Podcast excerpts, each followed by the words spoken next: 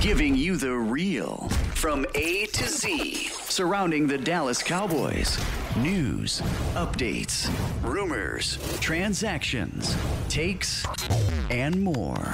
So strap up, Cowboys Nation, and start your day off with A to Z Sports. Live with Will Steele. Three, two, one. Here we go! Oh yeah.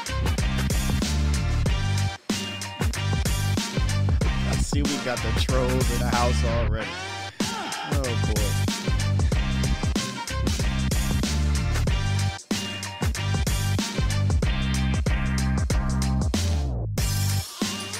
Good morning, good people.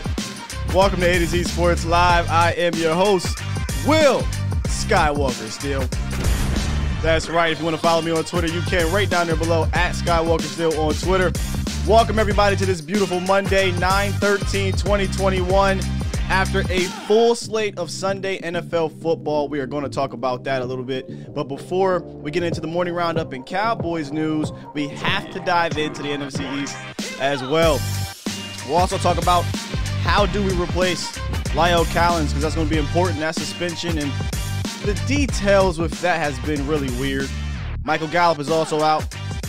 Gotta talk about that. You know, gotta talk about that, unfortunately. And then, good news stock up. We'll start talking about some guys whose stock is rising. A little bit of stock down, but mostly talk about guys who are uh, playing good or playing well outside of that uh, week one game from the Tampa Bay Buccaneers. I'm coming into this show kind of laughing because you know, I, I always wonder other teams, and I'm not going to give this guy too much attention here. We're, we're talking about East Side Herald. Okay, buddy, listen, guy, congratulations, your little team won. Whoop de doo. Okay, and I'll give them their props when we when we talk about the scores around the league. But don't come in here trolling, brother. There has to be a Texans morning show somewhere. There has to be a Texans channel. Go do all that over there. Anyway, that's enough of that. Let's get into the actual Cowboys fan. 717 in the building. I see you, brother. I see my mom Dukes in the building, my lady in the building. I see you. Stevie Mac, the my guy, T Mac, Felipe, all the way from France. I kind of say that all the time because it's kind of mind boggling when you think about it. Uh, W five. A W photo, I'm not sure. Over there on Twitter, shout out to you, man. I see you. MD Andrews, JT Prime 21, East Side Herald in the building. Uh, Iceberg Q, Miss Jackie, how you doing? Shannon Sharp, Shannon Sharp says, "Sky dude, that come on at night, kind of cool. I rock with him. Thank you, man. I think I think that uh, Moro is really nice. That's Mauricio Rodriguez. He's he's really good. He's going to continue to to improve here and, and be a staple of what we got going on. Adrian, I see you. Adrian, Dre, Dre, I see you, brother. Uh, Matty O, with aka Professor O. Stevie Mac, the my God, I appreciate you being here, and the many many more that will be coming through. Again, if you are new to the channel, welcome. I'm Will Skywalker still. And if you want, you can follow me on Twitter. You can follow us on Facebook, on Instagram, all over the place. We're everywhere. And if you can't catch the live stream, make sure you do what? Run it back. You can run it back here. You can run it back on all podcast platforms, or you can go to a to z sports.com slash Dallas and find our articles and the podcast link there as well. So we'll let some folks continue to roll up in here as we get ready to start talking about some of these games from yesterday. So, first week is in the books. How you guys feeling? Not the first not the full first week, but the first Sunday of football. And I must say, for no Cowboys football, it was very stress-free. Very stress-free. Now, I don't get worked up from NFC East games. I usually don't get worked up for NFC East games. I have my rooting interest, right? Like I root for the Cowboys and then I root for whoever the hell else is playing the NFC East. That's usually how it goes. Uh, but I, I, don't get emotional about it. It'd been nice to see some, you know, certain team beat another certain team. Uh, but we'll talk about that in the roundup. Uh, Jacob says, "Follow my boy Sky. You won't regret it." That's right, brother. Appreciate you. Um, Dre, I can't say that, but I feel you, Dre. If you're not a boys fan, what you doing? I don't know, man. I don't know. But how did y'all feel though coming out of, of Sunday? I thought I took a step back after after Thursday because Thursday is the only game, right? It's the only Cowboys game, and you're and, and you're critiquing every little thing that the Cowboys do. Sorry, I got something going on here, my my band-aid. And, and and then coming out of yesterday I looked back and I was like, Cowboys belong. I, I mean, it's week one. We talk about not overreacting one way or the other, but I, I didn't look around the league and, and, and say, so and so, so definitely in the NFC, Cowboys can't compete type of thing. And I always thought Dallas was going to be a, a double digit win team. I still believe that, but just looking around, I, you know, after you, you battle the the Super Bowl champions the way you did on the road opening night, and you look around and see what other teams have, have done or did not do, speaking of a certain quarterback, uh, I kind of feel like, okay, yeah, let's see what happens here. Let's see what happens here. Uh, Professor O said, I enjoyed seeing A Rod get benched. MD uh, Andrew says Falcons are straight doo doo. Oh, yeah, speaking of that. Jules says Cowboys move up in power rankings. Very rare. Whose power rankings though? Uh, I don't really. I so last year when I did a podcast, I was doing a power, but I'm like, you know what? Power rankings is really just for shits and giggles. It's for clicks. It, it really makes no difference in regards to professional uh, sports. T Mac says we are sure contending. The Danny Dimes fumble. I call him Danny Fumbles. Yeah, I mean he just continues to do that. I, I thought Week One was fun. So let's dive into some of the scores, and what better way to do it than this? What better way? What better way? Let's take a look. Now I'm gonna jump all over the place with these scores, guys. But just follow along with me if you can. So, my cohorts over at A to Z Sports Nashville, I feel so sorry for you guys. I feel so sorry for you guys. Cardinals got trashed I'm sorry, not Cardinals. Titans got trashed by the Cardinals, 38 to 13. Kyler Murray absolutely went berserk. Over 300 total uh, yards, five touchdowns, and DeAndre Hopkins looked like the best receiver in football with some of the amazing catches that he had. D Hop's a beast. The uh, NFC West is going to be fun to watch this year once again. Cardinals win 38-13 over the Titans. You hope that the Titans get it together here because we want to see the our A to Z family all be successful this year.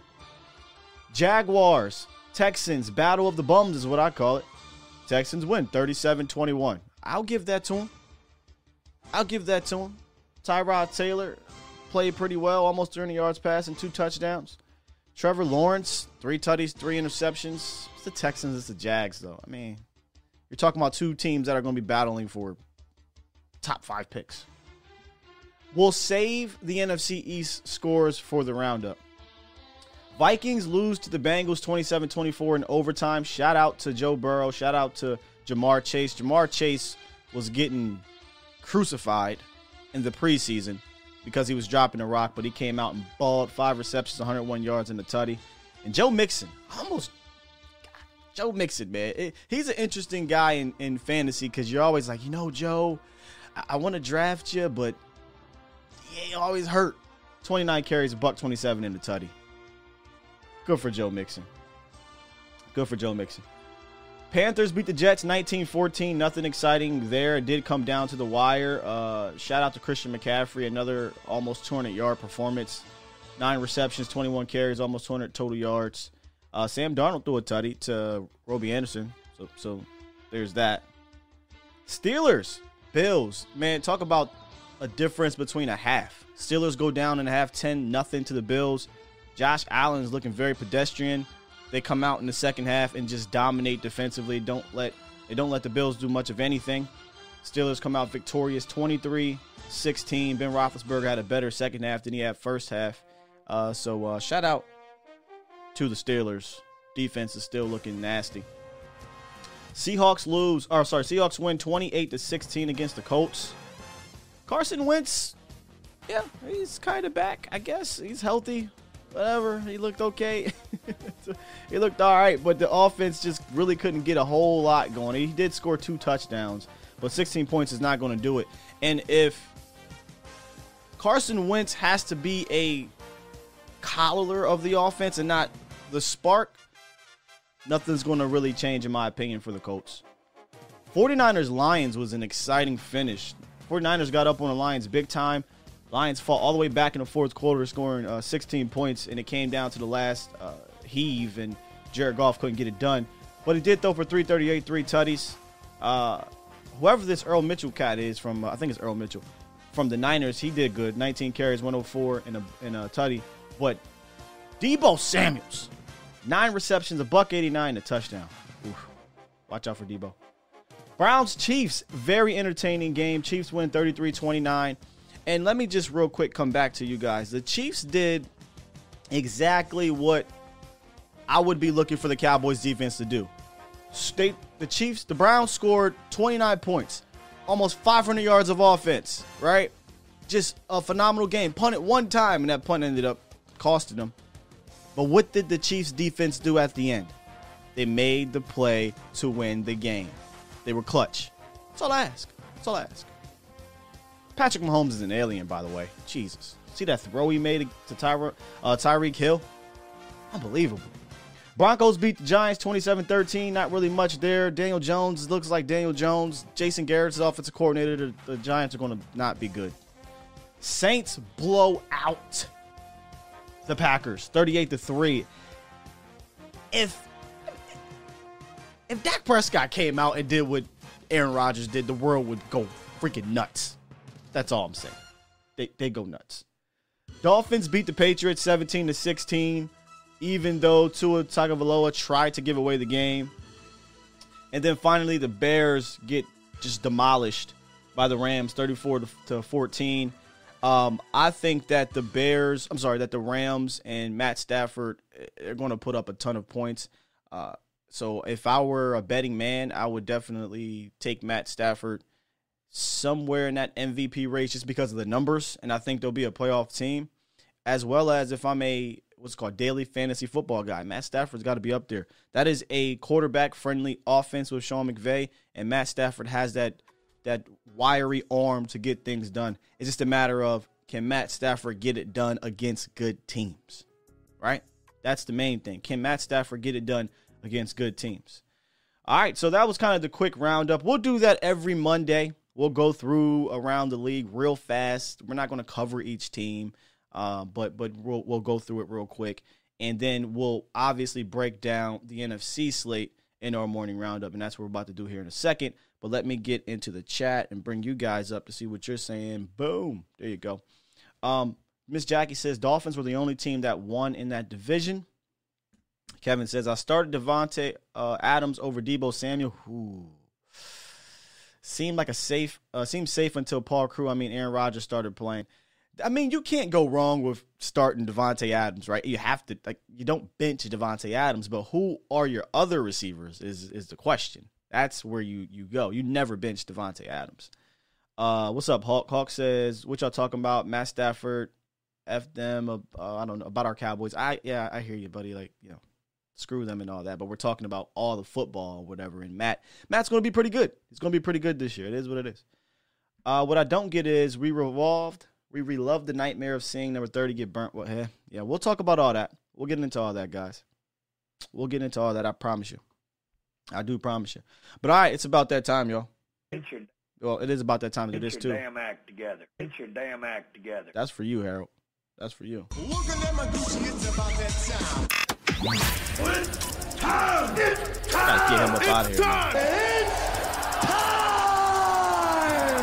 It's time. It's time. Time? It is time for. It's time for the morning roundup. Round 'em up, boys. Yes, yes, yes. It's that time for the morning roundup presented by Texas Family Fitness. Your fitness solution for an affordable price. Like I always say about Texas Family Fitness, they have state of the art equipment. Probably my favorite thing about them, man. It's it's it's different equipment over there, and I'll be actually there today, uh, later today, get back into into things so I can get up there with Jesse Hiley. I don't know if y'all saw him on on Thursday. I gotta get like that, man.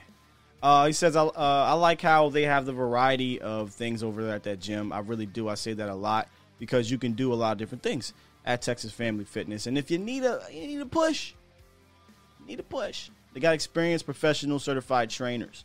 Um, and they got everything you need, man, for a great fitness experience at an affordable price. I, I've been telling you all week, all month.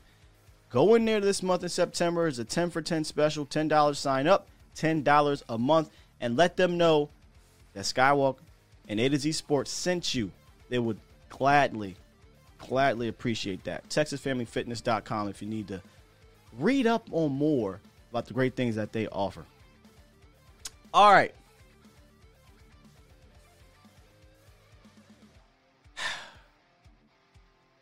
we got to go over the NFCs, right? And, and, the reason why I have to take a deep breath is because I got to give props to the Eagles. But I do. I got to give props to the Eagles. They played well in a dominant performance against the Falcons, 32 to 6. I mean, it started off looking like, okay, all right, now, you know, the Falcons are running the ball very well. The, the Falcons are just eating them uh, over 100 yards rushing in the first in the first half. But you listen to the commentary if you did, and apparently they said, "Hey, we'll welcome these runs as long as there's not explosive ones." That's what happened. They didn't get a bunch of explosive big runs. They were getting chunk runs, but not explosive plays. And that ended up playing right into the Eagles' hands because once they got into the red zone, the Falcons couldn't get anything done. Matt Ryan threw for 164 yards, which was one of his uh, lowest outputs since 2019. Jalen Hurts, he looked real good in that Nick Sirianni offense, which is a bunch of short passes, screens, and things like that. I believe his intended yards downfield was like three, so it, it was nothing. It was nothing crazy. Jacob said, "Don't give them props, guy." They didn't play well. They just played the Falcons. No, no, no, no. They they played well. They played well, but yes, the caveat is they did play the Falcons, who are just a bad team. Uh, defensively, they are not. There's not a lot of talent over there. Um, offensively, they looked ancient. Oh my goodness! I mean, I get wanting to have a fullback, but Keith Smith, he shouldn't be playing as much as he played in today's league. I mean, he this looked like 1995 they just decided, hey, we're going to just run the ball a whole bunch of times. Uh, but like I said, I got to give them props. The Eagles' front was played on the other side of the Falcons' line of scrimmage on both sides. Their offensive line looked good against the Falcons, and their defensive line looked good. So, um, shout out to shout out to them, man. They, they played well. The Giants got whooped. I talked about a little bit earlier. They got absolutely whooped. Danny dimes, fumbles, whatever you want to call him, look bad. They're, they're going to be a bad. I just don't believe the, the, Giants are going to be a good team. I don't know who picked them to be good, but if you did, I, I don't believe it at all. The, the team I want to talk about here is the football team. Because I'm torn on this, y'all. Y'all let me know. Y'all let me know. Ryan Fitzpatrick, Fitzmagic, Fitztragic, whatever you want to call him, he went down early in that game. And I wondered. I said, I, I have a feeling this may be a good thing. I'm not saying an injury. Never want to re- wish an injury on anyone. Ever, ever, ever, ever want to wish an injury on anyone. But Heinicke, I felt like has the team right. Like he has the the locker room, and he he he went out there and played well against the defending Super Bowl champs last year in the playoffs. Got the the contract, and and may be the better quarterback at this point. Who knows? So when he went down, I'm like, well, Heinicke might come in here and give him something. And he did. He came in there, went like 11 for 15 or something like that, scored a touchdown. Uh, looked looked okay against that against that Chargers team. Had 122 yards in a tutty. On the other side of the ball, who we'll be talking about this week, I won't go too far in depth. Justin Herbert had his moments too. Threw for 330, a touchdown and a pick. Austin Ekeler was Austin Ekeler getting getting acclimated in the passing game, and Keenan Allen was Keenan Allen. Nine receptions for 100 yards. But I wonder if the football team is in better shape with Tyler uh, Heinicke. We'll see. We'll see. I think the Chargers held up against that pass rush. And again, I never thought that the, the Washington Washingtons were anything to write home about anyway. But um, I look around. Eagles are saying, yeah, y'all forgot about us. I get it. It's the Falcons. So they give them a little golf clap. But I still think the Cowboys can win this division. All right, Gallup is out three to five weeks. That is a massive blow, in my opinion. Massive in the sense of he's still an amazing weapon for the Cowboys. The difference is number four is still playing. And you have this is why we say the Cowboys wide receiving group is one of the best in the league because they have depth. You hope it's only three weeks and not the five weeks. But it's it's evident that Cedric Wilson is going to be the guy stepping in. He was a guy first up against the Buccaneers, and I thought he made some clutch catches. and um, he could have made another one, but the blitz got the Dak or the pressure got the Dak and he missed him. But um, while it's a massive blow because it is Michael Gallup, I think the Cowboys can kind of carry on here. I do. Miss Jackie says Cedric will be great for us. Yeah, I think he'll he'll be fine. I, you know, I don't think the Cowboys' offense is going to drastically be worse because Gallup is not in there. But I also don't want to mitigate him not being there. Like he's a clutch receiver. He gives you that 50-50 chance and he and he plays very well. And then the big one, which we'll we'll focus on here, guys, is Collins is suspended for 5 games. And this one is extremely extremely interesting. Because when this first came out, it was La'el Collins substance substance abuse, correct? It, it wasn't PEDs, it was substance abuse, and then more things start coming out. Oh well, it wasn't sub- substance abuse. It was La'el Collins' failure to appear. And then we look at some of the we start to look at some of the what constitutes a, a failure to appear? And, and and people were putting out a lot of these what makes a suspension. And usually suspensions are even games four two four eight things like that not five. So so already the conspiracy things start popping up. And then you start looking around the league you know my guy law made a good point on Mar- marshon lattimore. Then you got the uh the cat over there in houston watson situation where it's like wait a minute how all of a sudden is La'el Collins now caught up into a five game suspension when guys are getting caught brandishing weapons? And then you got the situation with Watson and they don't get a single game. So, one in look, Professor O had a tweet that went viral and, and, and it was attached to, I think it was Jason La Canfora, yes, uh, NFL insider. And I had to go read this. This is this is astonishing right here. La'el Collins has been tested roughly 10 times a month over the past 18 months. That equals out to 180 times. I don't know about y'all. I don't know about y'all. But you're you're bound to miss some tests if you get tested at random 180 times in an 18 month span. Things are still coming out on this, and we've I've got we've got we got insiders, right? We've got we've got people we know, and there's people that we're going to talk to and try to get to the bottom of this because I, I don't think it's right. Um, something doesn't seem right. But here's what Jason La Canfora says. Collins has been cited seven times for failure to appear, although often with mitigating circumstances, according to sources.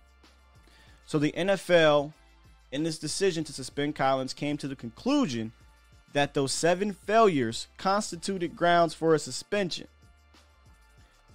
AKA, the NFL is just making up rules right now. They're just making up whatever they want. There is nothing in the rule book that states five game suspension for this. They're they're just saying he missed seven times. We don't like it. We're going to suspend him for five games.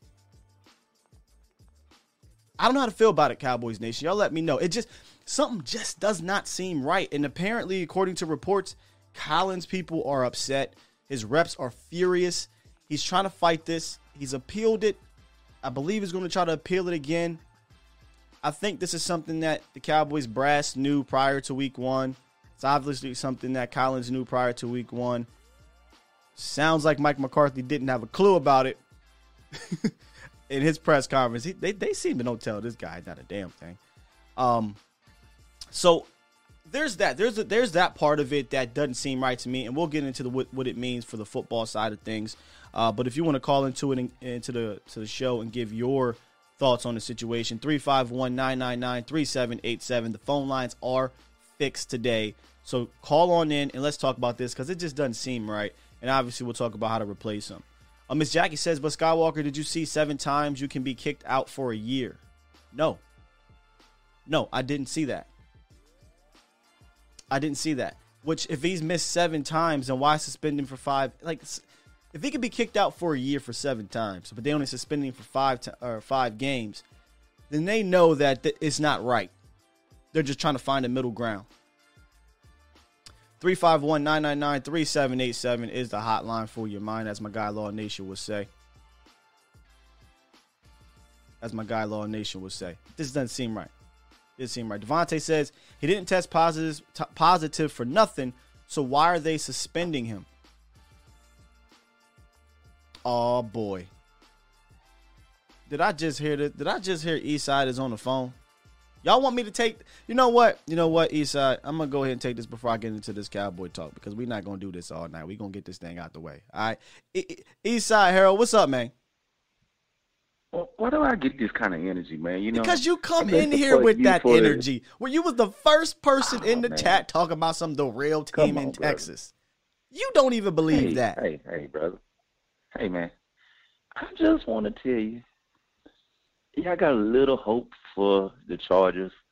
A little hope, but it's it's, it's not an automatic. It's not automatic at all. And yeah, yeah, I was gonna get around to old Mister Tyrod. People gonna put respect on his name, man. Who's And, uh, who's disrespecting Tyrod? Who? Mm, man, brother, have you not seen the comments I get for the for the last couple of months coming in? And I come in here solid, strong, No. solo. And hey. For these days like this, hey man, it's all worth it. It's just this little victory on the inside. It's just, Oh, it's just for days like this. It's just all worth it. Uh, you know what? Sometimes Hey. got sometimes a little brother got to get pat on the head. Good job, little brother. Good job. Little brother. Yeah, he- yeah. the Texans are the little brother. Matter of fact, the Texans are the little sister of the football of the Cowboys world that plays football. So you got to give him a pat on the back. Good job. Uh, yeah, maybe if you're talking about 40 years ago, but the last 27 years, nah, we about on an equal playing field. Equal. I'm not Real, doing this with you. real cl- I'm equal. not, I'm not doing this with you. Equal Hey man, I playing just field. touch base. I, you know, I support you, brother. Hey man, T Mac, what's up? Sadiq Charles, what's up? Yeah, just some days like this, I I'm just saying hello. Just Mhm. hey man, I support the cause. Keep doing what you're doing, brother. Appreciate you, man.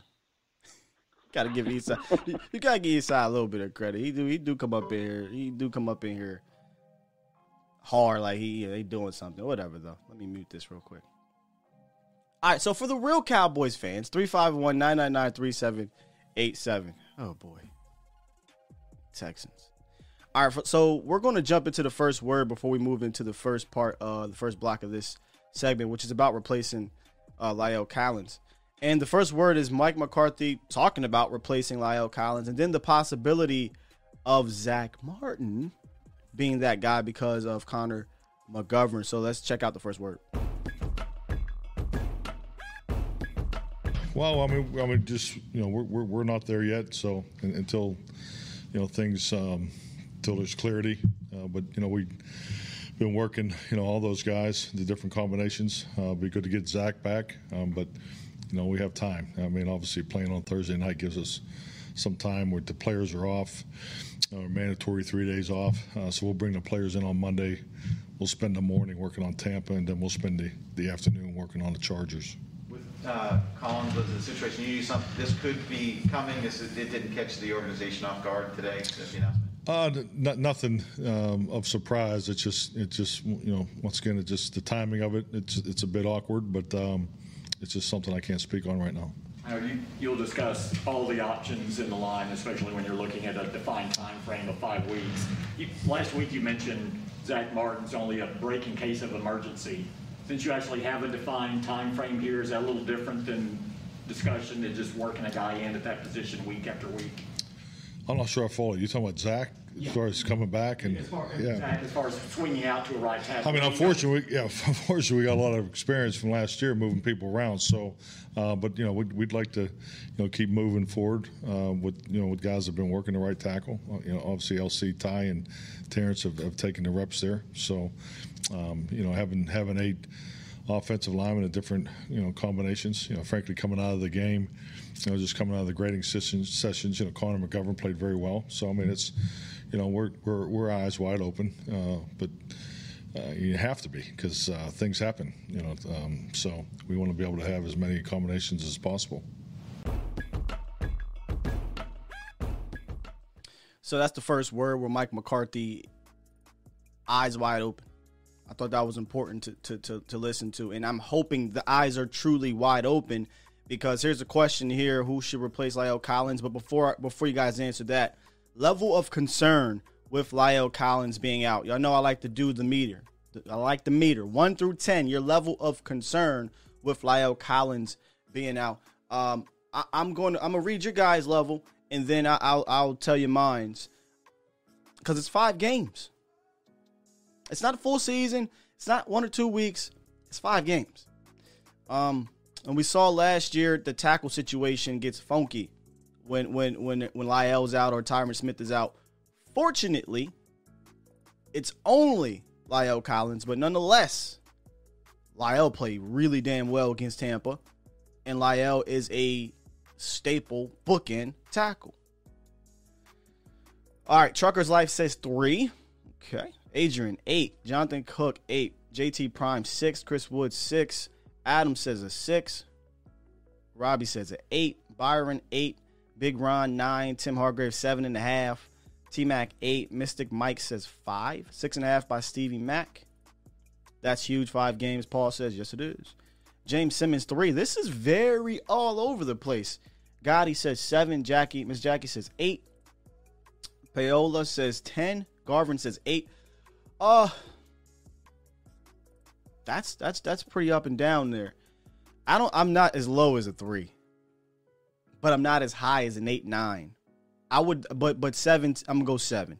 And I know I know that seems high, but I think that's fair because of the possibilities of who is going to replace La'el Collins. It's not who I think it should be. I don't think it's going to be Zack Martin. I want it to be Zack Martin, and it should be Zack Martin. But I'll talk about one of my uh, good buddies on Twitter, uh, Joey Ickes, what he had to say why it shouldn't be Zack Martin. But I, I think it absolutely should be Zack, but I think it's going to be Ty Nsekhe or Terence Steele. And that's the second part of the question, guys. Who should replace La'el Collins?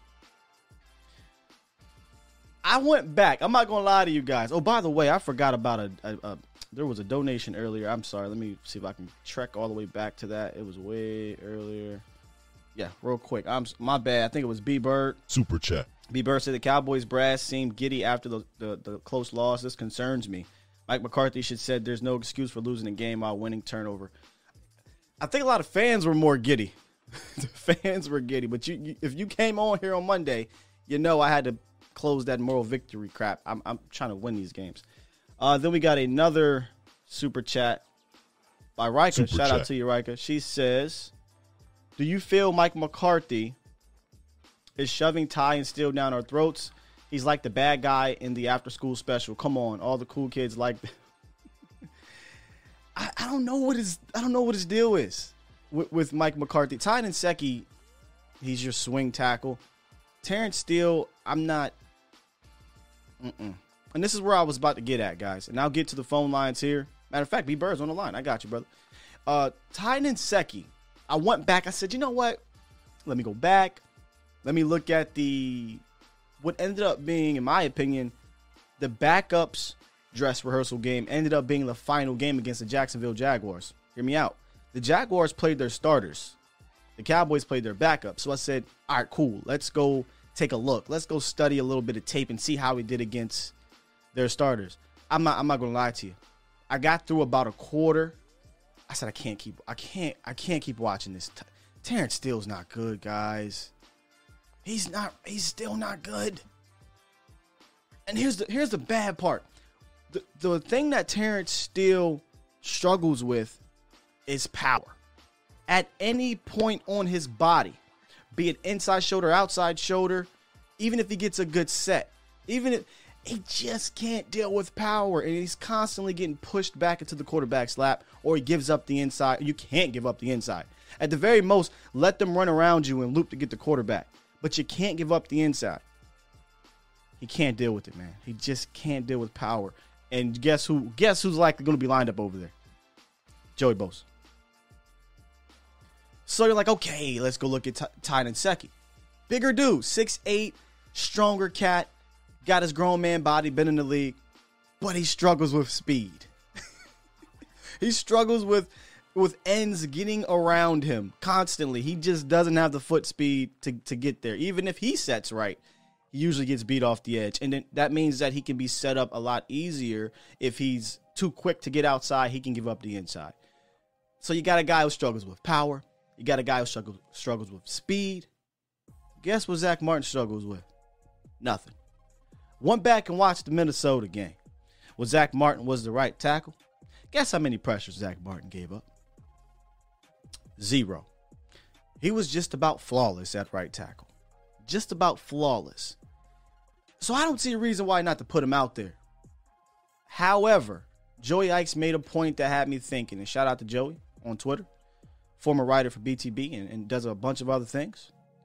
He says he shouldn't move right tackle Zack Martin out there because that's one of the main reasons why he got hurt. His body isn't used to doing those type of things at right tackle. His mind isn't used to doing those type of things at right tackle. So to play devil's advocate, I said, ah, that makes sense. But do you want to win? Do, do you want to win? And here's the reason why. I think you got to move him out there is because what we saw Connor McGovern do against the Tampa Bay Buccaneers in last year. McGovern has shown that, okay, I could be put in here and handle my own. Terence Steele didn't show that. Ty Nsekhe has to show me that. Brandon Knight's not a tackle. We know that. We know that. All right, so I'll get back to the chat here in a second, but let's hop into these phone lines. 409, which is my guy B Bird. What's up, brother? I am good. How are you? Yeah. Yep, yep, we good now. No.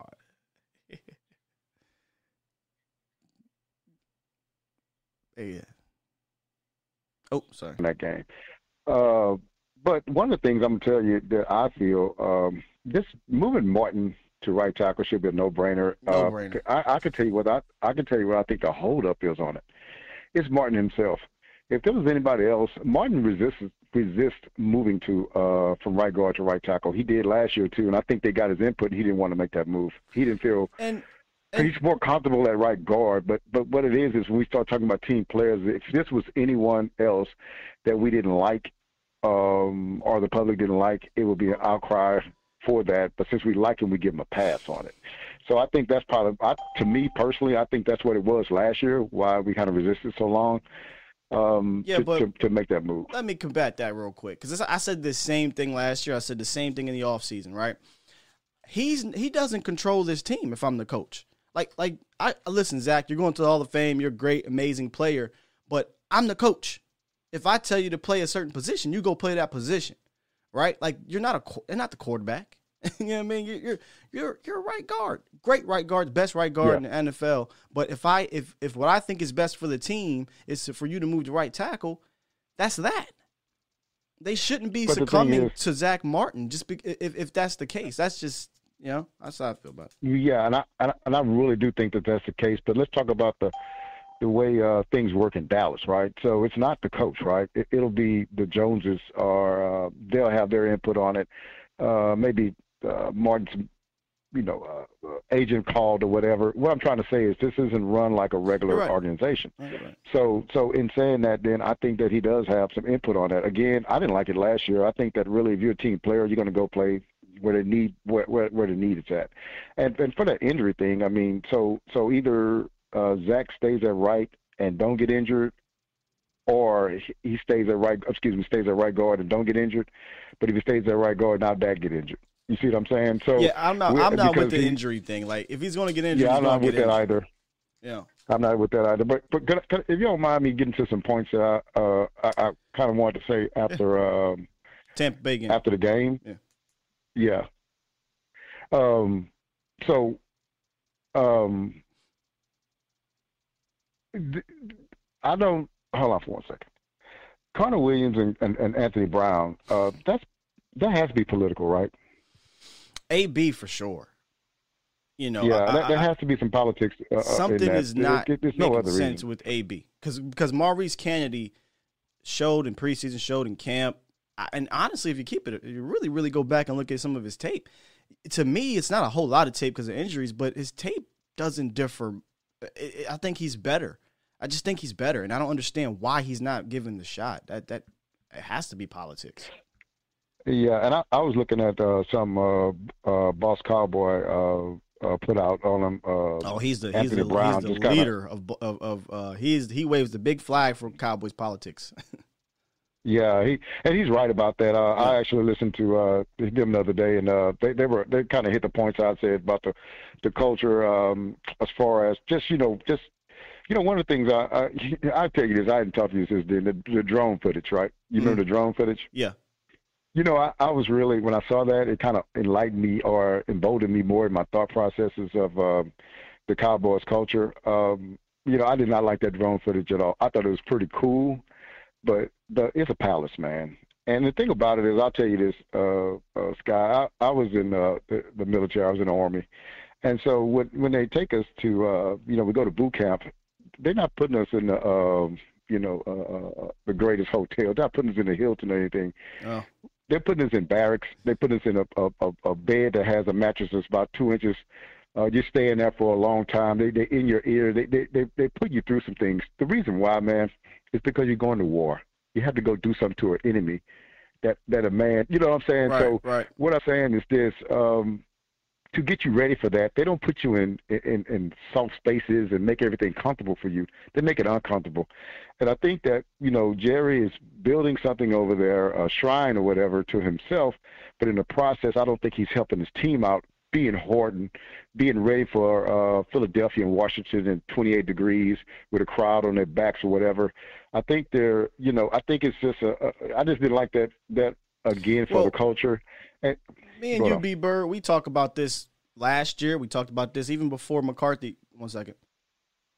Before McCarthy was brought aboard, this is this has always been a culture issue in Dallas. Like the, the that's that's the number one problem is culture. And one of the things I always say is, you know what? That's something you just gotta that's going to happen here as long as the Joneses Yeah, run this thing. yeah. So as a head coach, I need you to overcome it. I need you to be correct. able to shake it up. And if you can't, then you're not the guy for me. There's been two guys that have been able to do that, in my opinion, and they both were successful in turning this organization Yes. around. It's Jimmy and it's it's Bill, and and and those guys. Again, I always talk about the blueprint for Jerry was right in front of his face. It is. It's Jimmy and it's Parcells, but he doesn't want to deal with Yeah. those type of guys. Um, Well, you know, you know who the third person I think I, I, I kind of caught my eye the other day that I think could do it, and I think he's getting enough clout. Uh, Dak Prescott. Uh, you can you can get that leadership from a uh, you, Tom Brady showed that you can change a culture from a quarterback position. I Yeah, think he can yeah, do that, uh, but he has to he has to be outside the box uh, on it. Uh, and I'll tell you this, and I'm gonna let you go too, man. The thing that and and um, oh shoot, uh, oh man, I forgot my other YouTuber name. Uh, Law Nation. Law Nation does a good thing as far as um, he does the post game and, and let you hear it because I feel it's too late at night for me to listen to it. So I listened to uh, Mike McCarthy, and um, to me, man, I'm tell you what Jimmy would have done in that situation. And uh, you know, I'm a big Jimmy fan. yeah, Um, he would have he would have roasted the Cowboys for uh, hey, we we won a turnover battle three.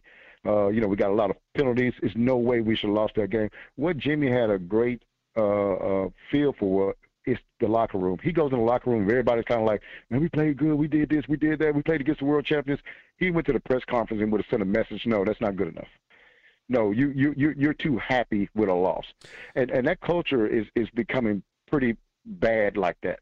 The expectations for winning those type of games have went down. All we do is want to we want to No, give no, a no, great showing and So so so let me let me defend some of those guys in that locker room. Not all of them, just some of them from the from the interviews that I that I listened to after that game. Randy Gregory did not have that mentality. Uh, Jourdan Lewis didn't have that mentality. Uh, Micah Parsons didn't have that. Dak didn't. From what I listened to, those guys fully expected to come in here and win it, and they weren't happy Yeah. with this situation. They just said, in, in, in fact, the word moral victory got brought up to those guys, and they said, no, we we expected to come in here and win. Uh, we didn't win, so now we got to build on this. But I think I think the us fans, and this is what I talked about on last on Friday. we've come become accustomed to this, and that's something we got to battle. Is becoming accustomed to. Yeah, we played them, so we we played them great, right? We played them to the wire, so it's it's that's cool. We can build on that, and, and then the other side is, man, screw that. We, we needed to win, and and, and I'm and Yeah. me personally, I'm tired of of the whole yeah but thing, right? Like good job, but Yeah. we lost. Like that's getting on my nerves. So the Cowboys need to Yeah. find a way to win these games against good teams. And to it sounded like to me the players are in that locker room saying the same things. We don't come into these games expecting to lose. We come in here expecting to beat them, and they and they and honestly they came out and played that way. They came out and played that way. Now just find a way to be winners and not losers against these good teams. You know, so so you're right. The things I culture can think- change did- with a did you quarterback. see the- Did you see the stat to whereas a team that like with Tampa Bay would you know lose the turnover battle? I said that on Friday. another- That's the thing. The Cowboys find ways to lose. The only team in NFL Yeah, history, the only team to win, losing the turnover battle by three, lo- giving up 450 yards, and uh, I think it was another one. I think maybe time of possession or something like that, and still win. The only team in NFL history that continues to happen to Dallas. They find ways to lose. And- And if if if if you look at the penalties, I mean, I, look at it at this standpoint. You know, to me, if I'm a Tampa Bay fan, I'm I'm pissed at some of these penalties, the, the, Oh, the face mask that wasn't there or whatever. And man, we yeah we and so we got a lot of favorable calls, so we can't look at that push off. That's a that's a judgment call. Yeah, it can go either way. Bird, I I'm barely not- talked about that on Friday. I didn't talk about. The, Yeah, I didn't no talk about talking that. about that, No, yeah. I didn't talk about that No, because because- because Cowboys could have you know won the is? game. That's just excuses. yeah, we should have won the game. That's just excuses. Uh, it's some play calling that could have won. We probably could have ran the ball a little bit, ran that clock down. We do have Tom Brady, and the same thing with Rogers, Wills, Ooh, let- Clemens. Let me Him, tell y'all- need to do that. I went back. By the way, let me let me um, let me go ahead and start getting to these other calls, though, uh, brother. I appreciate you calling you later, as always, B Bird. Yeah. All right. Yeah. Let let me real quick, and I got you guys 410-803-905. I see you. I'm gonna get to you. So I went back. I probably watched the game like three different times going back, and it's only broadcast to wait for all 22. My my neck acting fun, but uh, um, I went back and I watched that game, and we talk about running running the clock down on that last possession. I don't I don't I don't necessarily know that you, you really needed to. You did need to be a little bit smarter in getting out of bounds and things like that, and incomplete passes. You had to make sure that you you didn't get an incomplete pass or a sack. Uh, the penalties obviously killed us, but I'm gonna tell you the play, the play that goes unnoticed in that, in my opinion, was CeeDee Lamb's big catch. That big catch that got the Cowboys down to around the 30, 35 yard line. I- don't know how long it was, maybe 30 yards or so.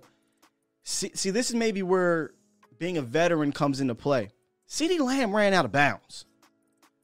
If if he just cuts it in up in field, the clock runs down to at the very least about a minute and twenty something seconds, and then the next play you're under a minute. They eventually ran the ball, I think, once, and you go under a minute. So I think those are some, some things where you go back, you, you practice a two minute drill in a situation where you got a quarterback like Tom Brady, you don't want to give him the ball back. CeeDee Lamb stays in bounds. You're, you're possibly talking about the Cowboys giving Tampa Bay the ball back with less than a minute to go, or at least making them lose all, use all their timeouts, which they didn't have to use many. But nonetheless, you tick, tick, tick, tick, tick, get the clock running down. So that play went under the radar. But when I went back and watched, I'm like, ah, I wish Buddy went out of bounds. I wish Buddy went out of bounds, and that could be young, inexperienced, just just still getting getting used to how these these these tight games go. Uh, because the Cowboys played in a lot of tight games last year, but it was usually the defense trying to keep them off the field.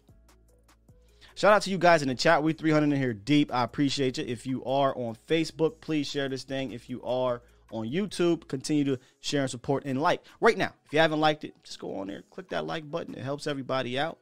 It really does. It helps everyone out. And um, before I get back into the lines, let me real quick give you guys an update on what's happening here on the channel. Uh, A to Z Sports Live with myself will be Monday through Friday, Friday 8 a.m. Central ish. Y'all know me. and then game day lives every game day. This Sunday, me and Jesse Ollie will be back at Texas Live during the game, pregame, postgame, halftime for the Chargers. And then A to Z prime time with Mauricio Rodriguez will be Thursday through Sunday. If I got, did I get that right? Su- Sunday through Thursday. Yeah, that's kind of backwards. Sunday through Thursday, 8 p.m. Central. So make sure you check us out. All right, let's get back into the line. We got 410. What it is, what it do? Hello? Yep, 410. What's up? Um, I saw the the game, the Cowboys game. Yep. I saw it last night. Okay. And what you think? It was good. God did good. It's just like I I ain't no Tampa Bay fan. I don't like Tampa Bay. I like the Cowboys. If y'all won that game last night, I was like, yes, I want y'all to please beat these Tampa Bay. I was like, oh my God. That was a win right there. Yeah, it was close. It was close, but uh, It was, it was, it was, close. you got to finish though, bro. If the quarterback like throw that ball down the field and get that game winner, he should have won that right there. I feel you, man. I feel you. Let's see if they can get it done next time against a good team because these close finishes, we can't keep saying, "Oh, it was close." They got to finish against a good team, man. They got to finish.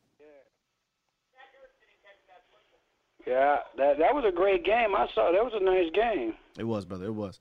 Hey, is, uh, so I'm gonna get to the next caller here, 803. But I appreciate you calling in, man. Thank you. Okay, nice knowing you. Yep, have a good one. Uh, 803. What it is? What it do? Get you in here. What's going on, man? This is the freight train from South Carolina, baby. Gamecock Nation. The freight train. What's up, man? Ga- hey, we need your Gamecock to come in there. Uh, uh, uh, Israel Mukuamu. We need him to get in there and make some plays, man. Dude, okay. It's funny how you talk about all that. Here, this is the elephant in the room, man. What's up? What's the elephant? You sat there, they sat there and limited the snaps on uh, LVE Mhm. and on uh, Jaylon Smith. Yep. So that lets me know that they have acknowledged something. The elephant in the room is Anthony Brown. I've been watching these. I've been watching these uh, practices. Right now, I'm re- I'm recovering from tendon surgery, so I'm laid up in the bed for the last two months. Mm. I only had the chance to watch watch this stuff over and over again, man. Here's the deal. Anthony Brown has been getting curb stomped in these practices. With the Nucci and all them guys have been want, have been needing to pat their stats to get a touchdown in practice. Guess what they've been going to? Anthony Brown. I say, oh, I, I know I'm getting a touchdown over him. The bottom line is the defense did well. Anthony Brown, Anthony, uh, Anthony did. If, if you got, it's time to get him off the field. I, we didn't dealt with this stuff for since what 2016. It, Yeah. It's time. It's five years. He's not gonna get any better. He that was a complete rookie mistake. I'd rather I'd rather lose with a rookie on the field, learning. That- you yeah. threw uh, you threw, you threw digs on the field last year. That, You I- threw him. You, you threw him. They threw him out there in the water, and they said sink or swim. brother, my, my whole opinion on on the the Anthony Brown versus any other young guy was just just rip the band-aid off. Deal with the lumps that you're going that's going to come with these rookie cornerbacks because I'd rather see if there's something there more than Anthony Brown at the beginning of the year. I get that they went up against Tampa, but so what? At this point, just let him take his lumps. Like they're going to take lumps. In fact, I'm, I'd almost venture to bet that they would have probably performed better than AB did in that game. And it didn't They need, will, and it didn't it- need him to do it every play. I, I just just one or two of those plays that didn't happen because of the ability of a Nahshon Wright or the ability of a Kelvin uh, Joseph who was hurt, so he couldn't play. But nonetheless, this this Maurice Canady really is the one I'm talking about here. But whatever, man. Yeah. So am I. I got one. I got one more thing before I let you go. Yeah. Here's the thing: if you go back, watch, stop, go back and watch his film. He's too high. He can't turn. All I know is I saw Maurice Canady. Man, he would he would have dealt with he would have dealt with Brown, man. And uh, take take one of the touchdowns away, Yeah. or take two touchdowns. The game was over. Like I, I called in the other day, and I told you we should we we should have beat them hands down. And if you I don't I don't care about the officials. I don't care about bad calls. You got to beat people. Go up by 14 to 21 points. So where all that stuff don't matter. Yep. Every possession is, is important. Every possession. Yeah. Like Yeah. I told you the other day, it's time to get um, it's time to get our running backs. You run the ball with them. You run the ball anyway. Eventually, that thing's gonna open up. Just like what happened with my with my Gamecocks and dealing with East Carolina. I get run in second second quarter and third quarter. You run the ball. That- You keep beating at them. Those are body blows. Eventually, you get them body blows, and the head and the body's gonna fall, baby. This is freight chain, big dog. I'm out. Peace, man. Freight train, freight train be bringing the heat. Be bringing the heat. I appreciate your freight train for calling in, man. Um, I, I thought the game plan was fine. I, I didn't have a problem with the game plan with um, Kellen Moore because a lot of the run game was the short screens or the short tunnel screens, the short passes, the the, the easy letouts to the tight ends. A lot of that happened, and a lot of it, if you listen to Mike McCarthy, he said there were 28 run calls, but I forget the term he used, but you, it's essentially that goes up there and sees if if the numbers work, we'll run it. If they don't, there's a there's a solution call where we can get a quick dump off and we can get es- essentially a, an extended handoff. So we knew it was going to be tough to run because when the Cowboys ran, ran the ball against them, it didn't work. Uh, and you can't just continue to bash your head against the wall. So um, again, game plans, uh, styles make the fights. Right? Isn't that how it goes? Right? That's what they say about boxing. The styles make the fights. And this was one of those games where you weren't you weren't going to run the ball 35 times against them successfully. And the quick stuff ended up doing what the running game you wanted the running game to do anyway. Win time of possession and keep the Tampa Bay offense off the field. Cowboys won time of possession by 10 and they got a lot of first downs in that in that game. So I, I, the game plan was fine for week 1.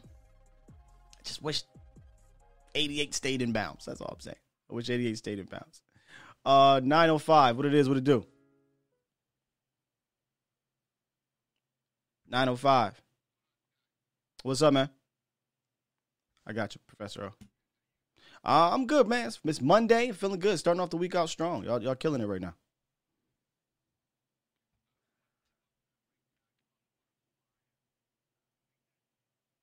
Oh, sorry. comment.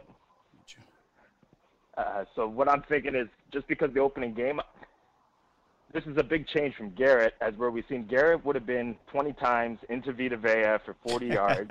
yeah, yeah, yeah, that's true. So I'm hoping Kellen Moore is going to learn from that Chaz Green situation because that was Jason Garrett, and at that time they didn't want to put Martin out to tackle either. So I'm hope they're probably going to do Nsekhe first, but let's see how you can game plan it. We're going to probably run a lot of uh, 21 now with Gallup out. Put the two tight ends, put them over there, getting Bosa's way.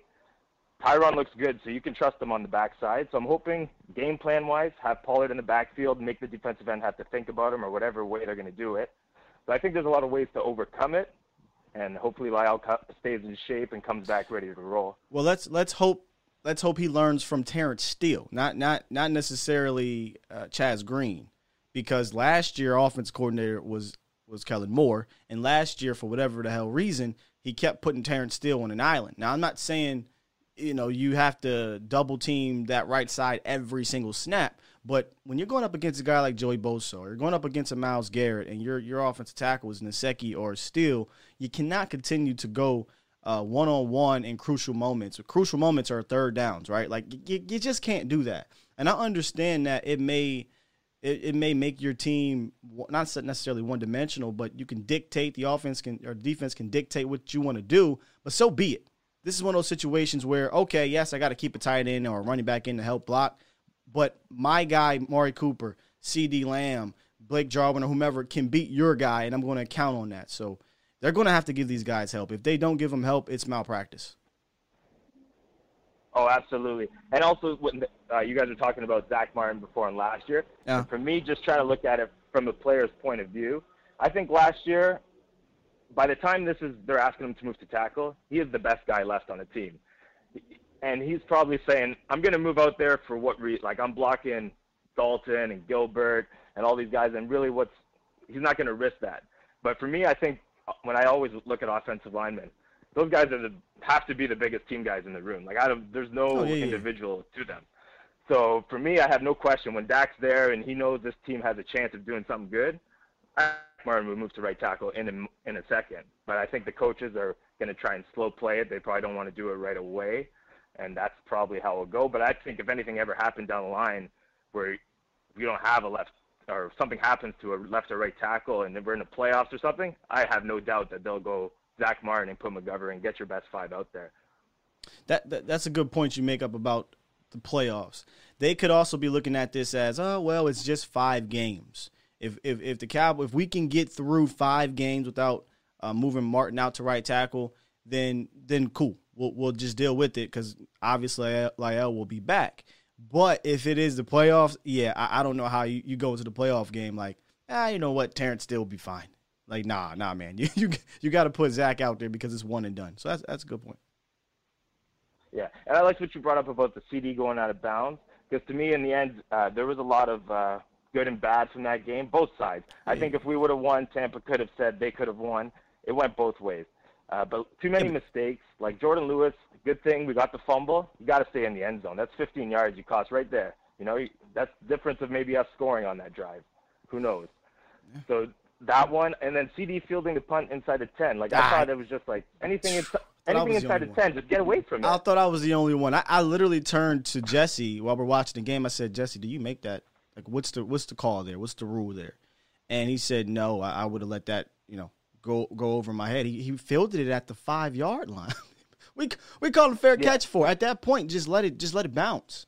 You know, let it bounce. See what Yeah, happens. For me, for me, the CeeDee on punt return is getting the Dez treatment. He is only going out there if the other team's punting from their end zone inside Right, the 10. Right, right. Why would you put him back there to field the punt when you're pushed back? Like put Cedric in, and they did that at one point. Cedric was there, and they they flip flopped it, and I, I don't know. I don't know what the thought process is. The only time that CeeDee should be back there, and I'm okay with CeeDee being back there, is just that when you know that your your team, the opposing team, is backed up, and you're going to have room to go. Mm, Yeah, exactly. And I liked opening up against the Bucs just because, and like we're talking about the mistakes. For me, the rest of the guys on that team, they can't look at what Dak did and not think that if they correct their mistakes, they're the difference of this team winning. So you got Jarwin. Next time that block is there, you better bet you're gonna get there. You know, Jourdan Lewis, the takeout. You know, hopefully they're gonna like notice how much they got to step it up, and they've seen Dak out there, and they know anything is possible as long as everyone does their job, kind of thing. Bill Belichick, I guess. Yeah. Hey man, appreciate the call. This is a really good call, man. All right, thanks, guy. Have a good it one. Have a good day. Uh, yeah, he he, he made some really good points there. Um, Jourdan Lewis also, like like I he had to pick, almost returned it. Probably should have returned it when I went back and watched. Um, fumble recovery, like Jourdan Lewis, kind of everyone called him the ball guy, right? Kind of came back into being that ball guy who was finding the ball. But I'm gonna keep being with you guys because you know I do. Jourdan Lewis in coverage was was not all that that great. Um, better than Anthony Brown. and honestly, just put Jourdan Lewis out there if you're scared to move Maurice Canady out there, which is ridiculous. But man, I really wish Canady could be the CB two because he's just more physical than both of those guys, and and evident on that that Godwin. Like you have to know your matchup, right? Godwin's a physical guy. Mar, Mar, uh, Evans is a physical guy. These guys are going to beat you with finesse. And Jourdan Lewis, Godwin is 6'3", right? Big dude. J. Lou 5'10". Long arms, but he's not physical 5'10". You know who is? Maurice Canady. Promise you, go watch the tape. Dude, just a physical cornerback. I'd almost would have rather there had been a holding call than to give up that catch. And I'm not blaming J. Lou, but you see the difference where the physicality comes. Godwin can just muscle the he little dog, get off of me. And I'm not even going to sit here and, and, and whine about that call. Was it a push off? Absolutely. Was Jourdan Lewis getting handsy too? Absolutely. Just ain't big enough. He a mouse in the house. There was two mouse in the house guys, in my opinion. J. Lou and Anthony Brown. J. Lou played better than Anthony Brown, but he, he- he's not. He's just too little against those dudes. Just too little. I, I need to see more Maurice Canady against these number two cornerbacks, and if you're not going to do number two, at least number three. But there's no doubt in my mind, 30 should be on the bench. No doubt in my mind. A lot of people talking about CeeDee. Yeah, CeeDee. He even he'll tell you I had an up and down game. I didn't have the greatest game. Uh, it was weird because he would make a play, he'd mess up, he'd mess up, then he'd make a play. It was a very strange game for CeeDee, who finished with seven catches for over 100 and a touchdown. I Just wish he would have stayed in bounds. Jacob, look, look, yeah, Jacob, we're going to be talking about these matchups. He says, and I'll show you guys here. Mike Williams, six 6'5. Keenan Allen, 6'3. Both possession guys, both physical wide receivers. Justin Herbert can get them the rock. He can get them the rock. It's it's it's going to be interesting. It's going to be interesting. All right, so we're going to move forward here and get into some stock up, stock down. I see the phone lines are back on here. Uh, and before we do that, I'll ask you guys coming out of this game because we're still talking about the game. Whose stock is up? whose stock is down. I, I have my opinions on some guys, um, and, and we'll get to that. But let me jump into the phone lines. I think we got our guy Professor O in the building. What's up, Professor O? Good morning, brother. How are you? I'm doing well. Beautiful day here in Atlanta, so all good. Yeah. By the way I way, have uh, I- two things I wanted to chat with you. Go ahead. Yeah, real quick. I don't know if you if you watch WWE, but your guy in Atlanta, um, Trey or not Trey? What's his name? What's the cat's name that plays for the Hawks?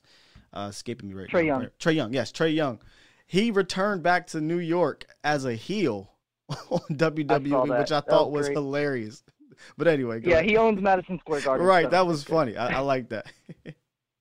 Yeah, uh, well, um, Atlanta, all the Hawks fans are excited. He's like our leg- our first legit superstar we've had since Dominique. So I mean, we've had some good players, but he's like you know He's a star. that man. guy. Dude's a but. I had two things for you.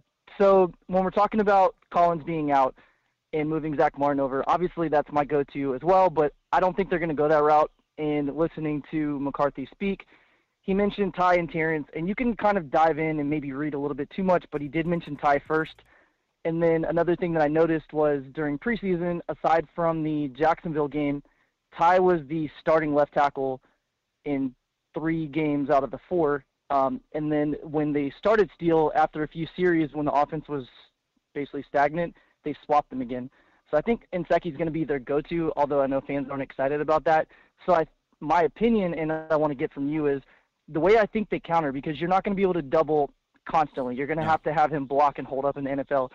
So my thought is, if we're going to go with more tight ends on the field with Gallup being out, you're going to have Dalton Schultz chip before releasing, and that helps mitigate the speed issue that Nsekhe struggles with.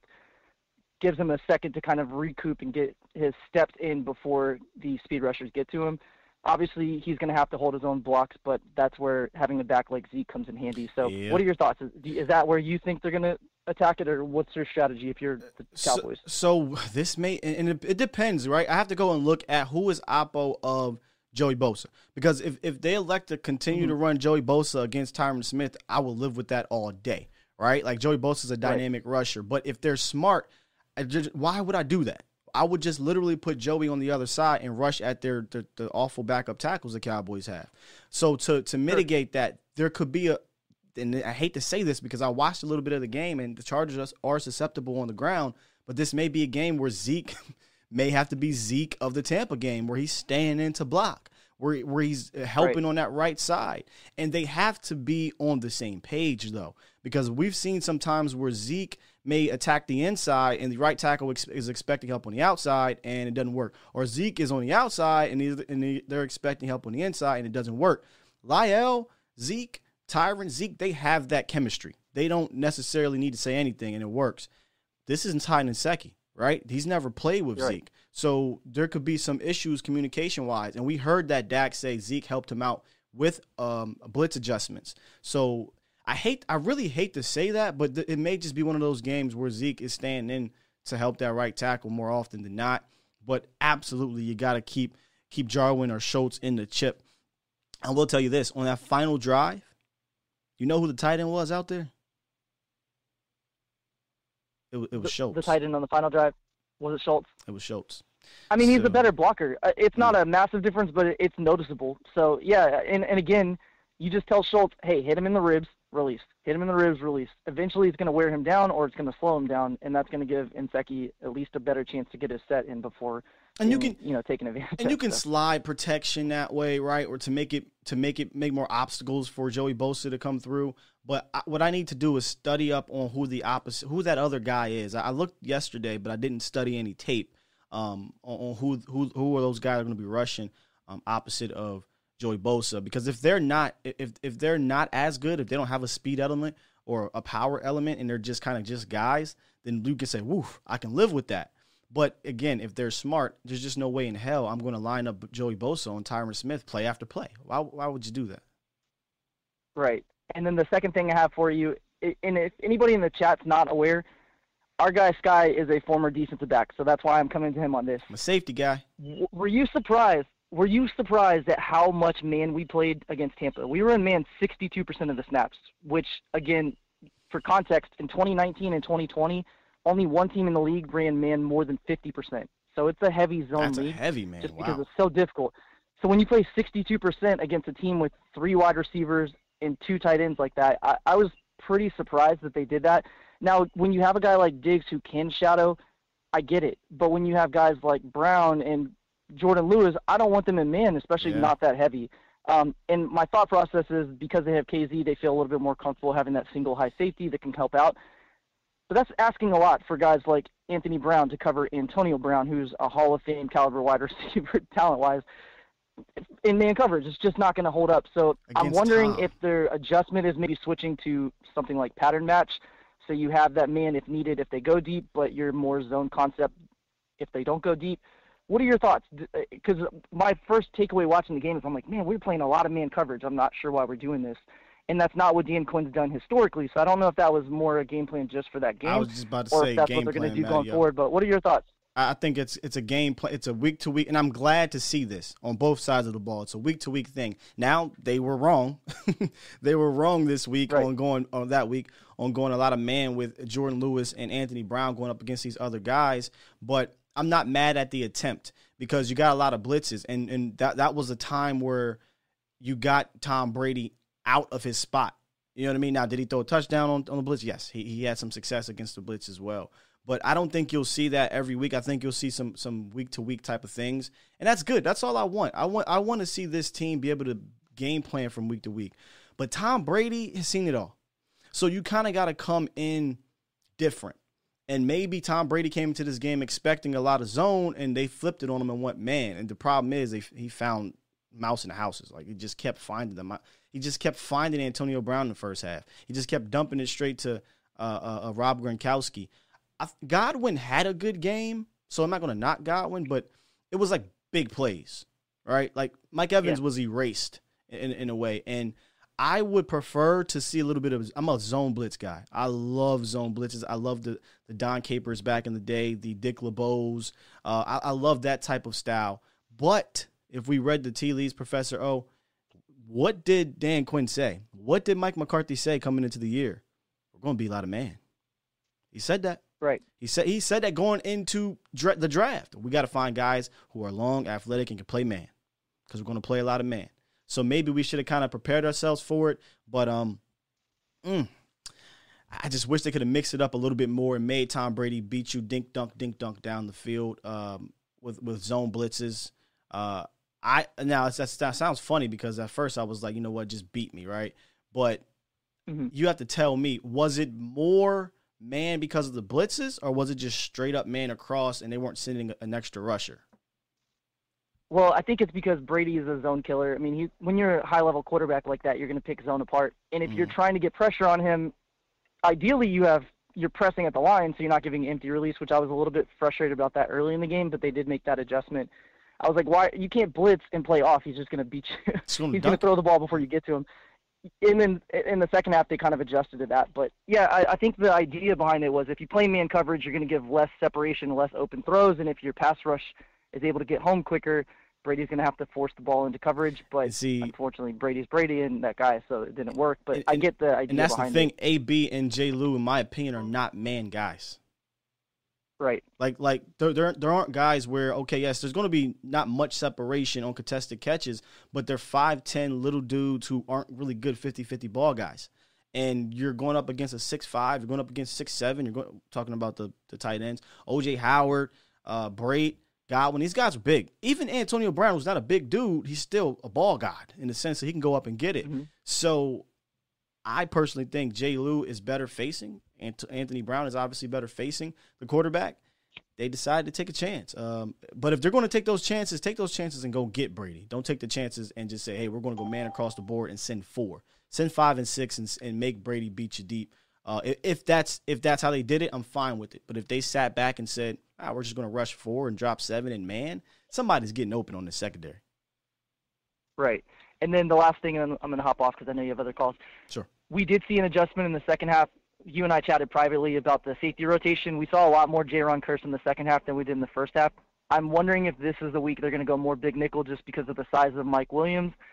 I don't think you're going to want, if he moves into the slot, I don't think you want Anthony, well, obviously it won't be Brown, but I don't think you want Jourdan Lewis matched up with him. You may see a little bit more Jayron Kearse or one of the bigger defensive backs just to kind of match up But with I size. Although Mike Williams can run too. I didn't see safeties one on one against those t- those wide receivers though.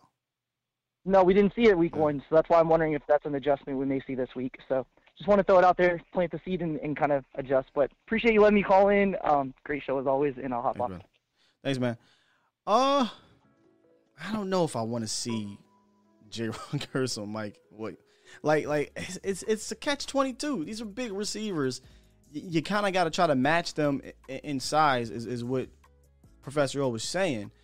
But that's not that's not Jayron Kearse against Mike Mike Williams is just as much as of a, of a bad matchup is Anthony Brown or whomever. He that's not his forte.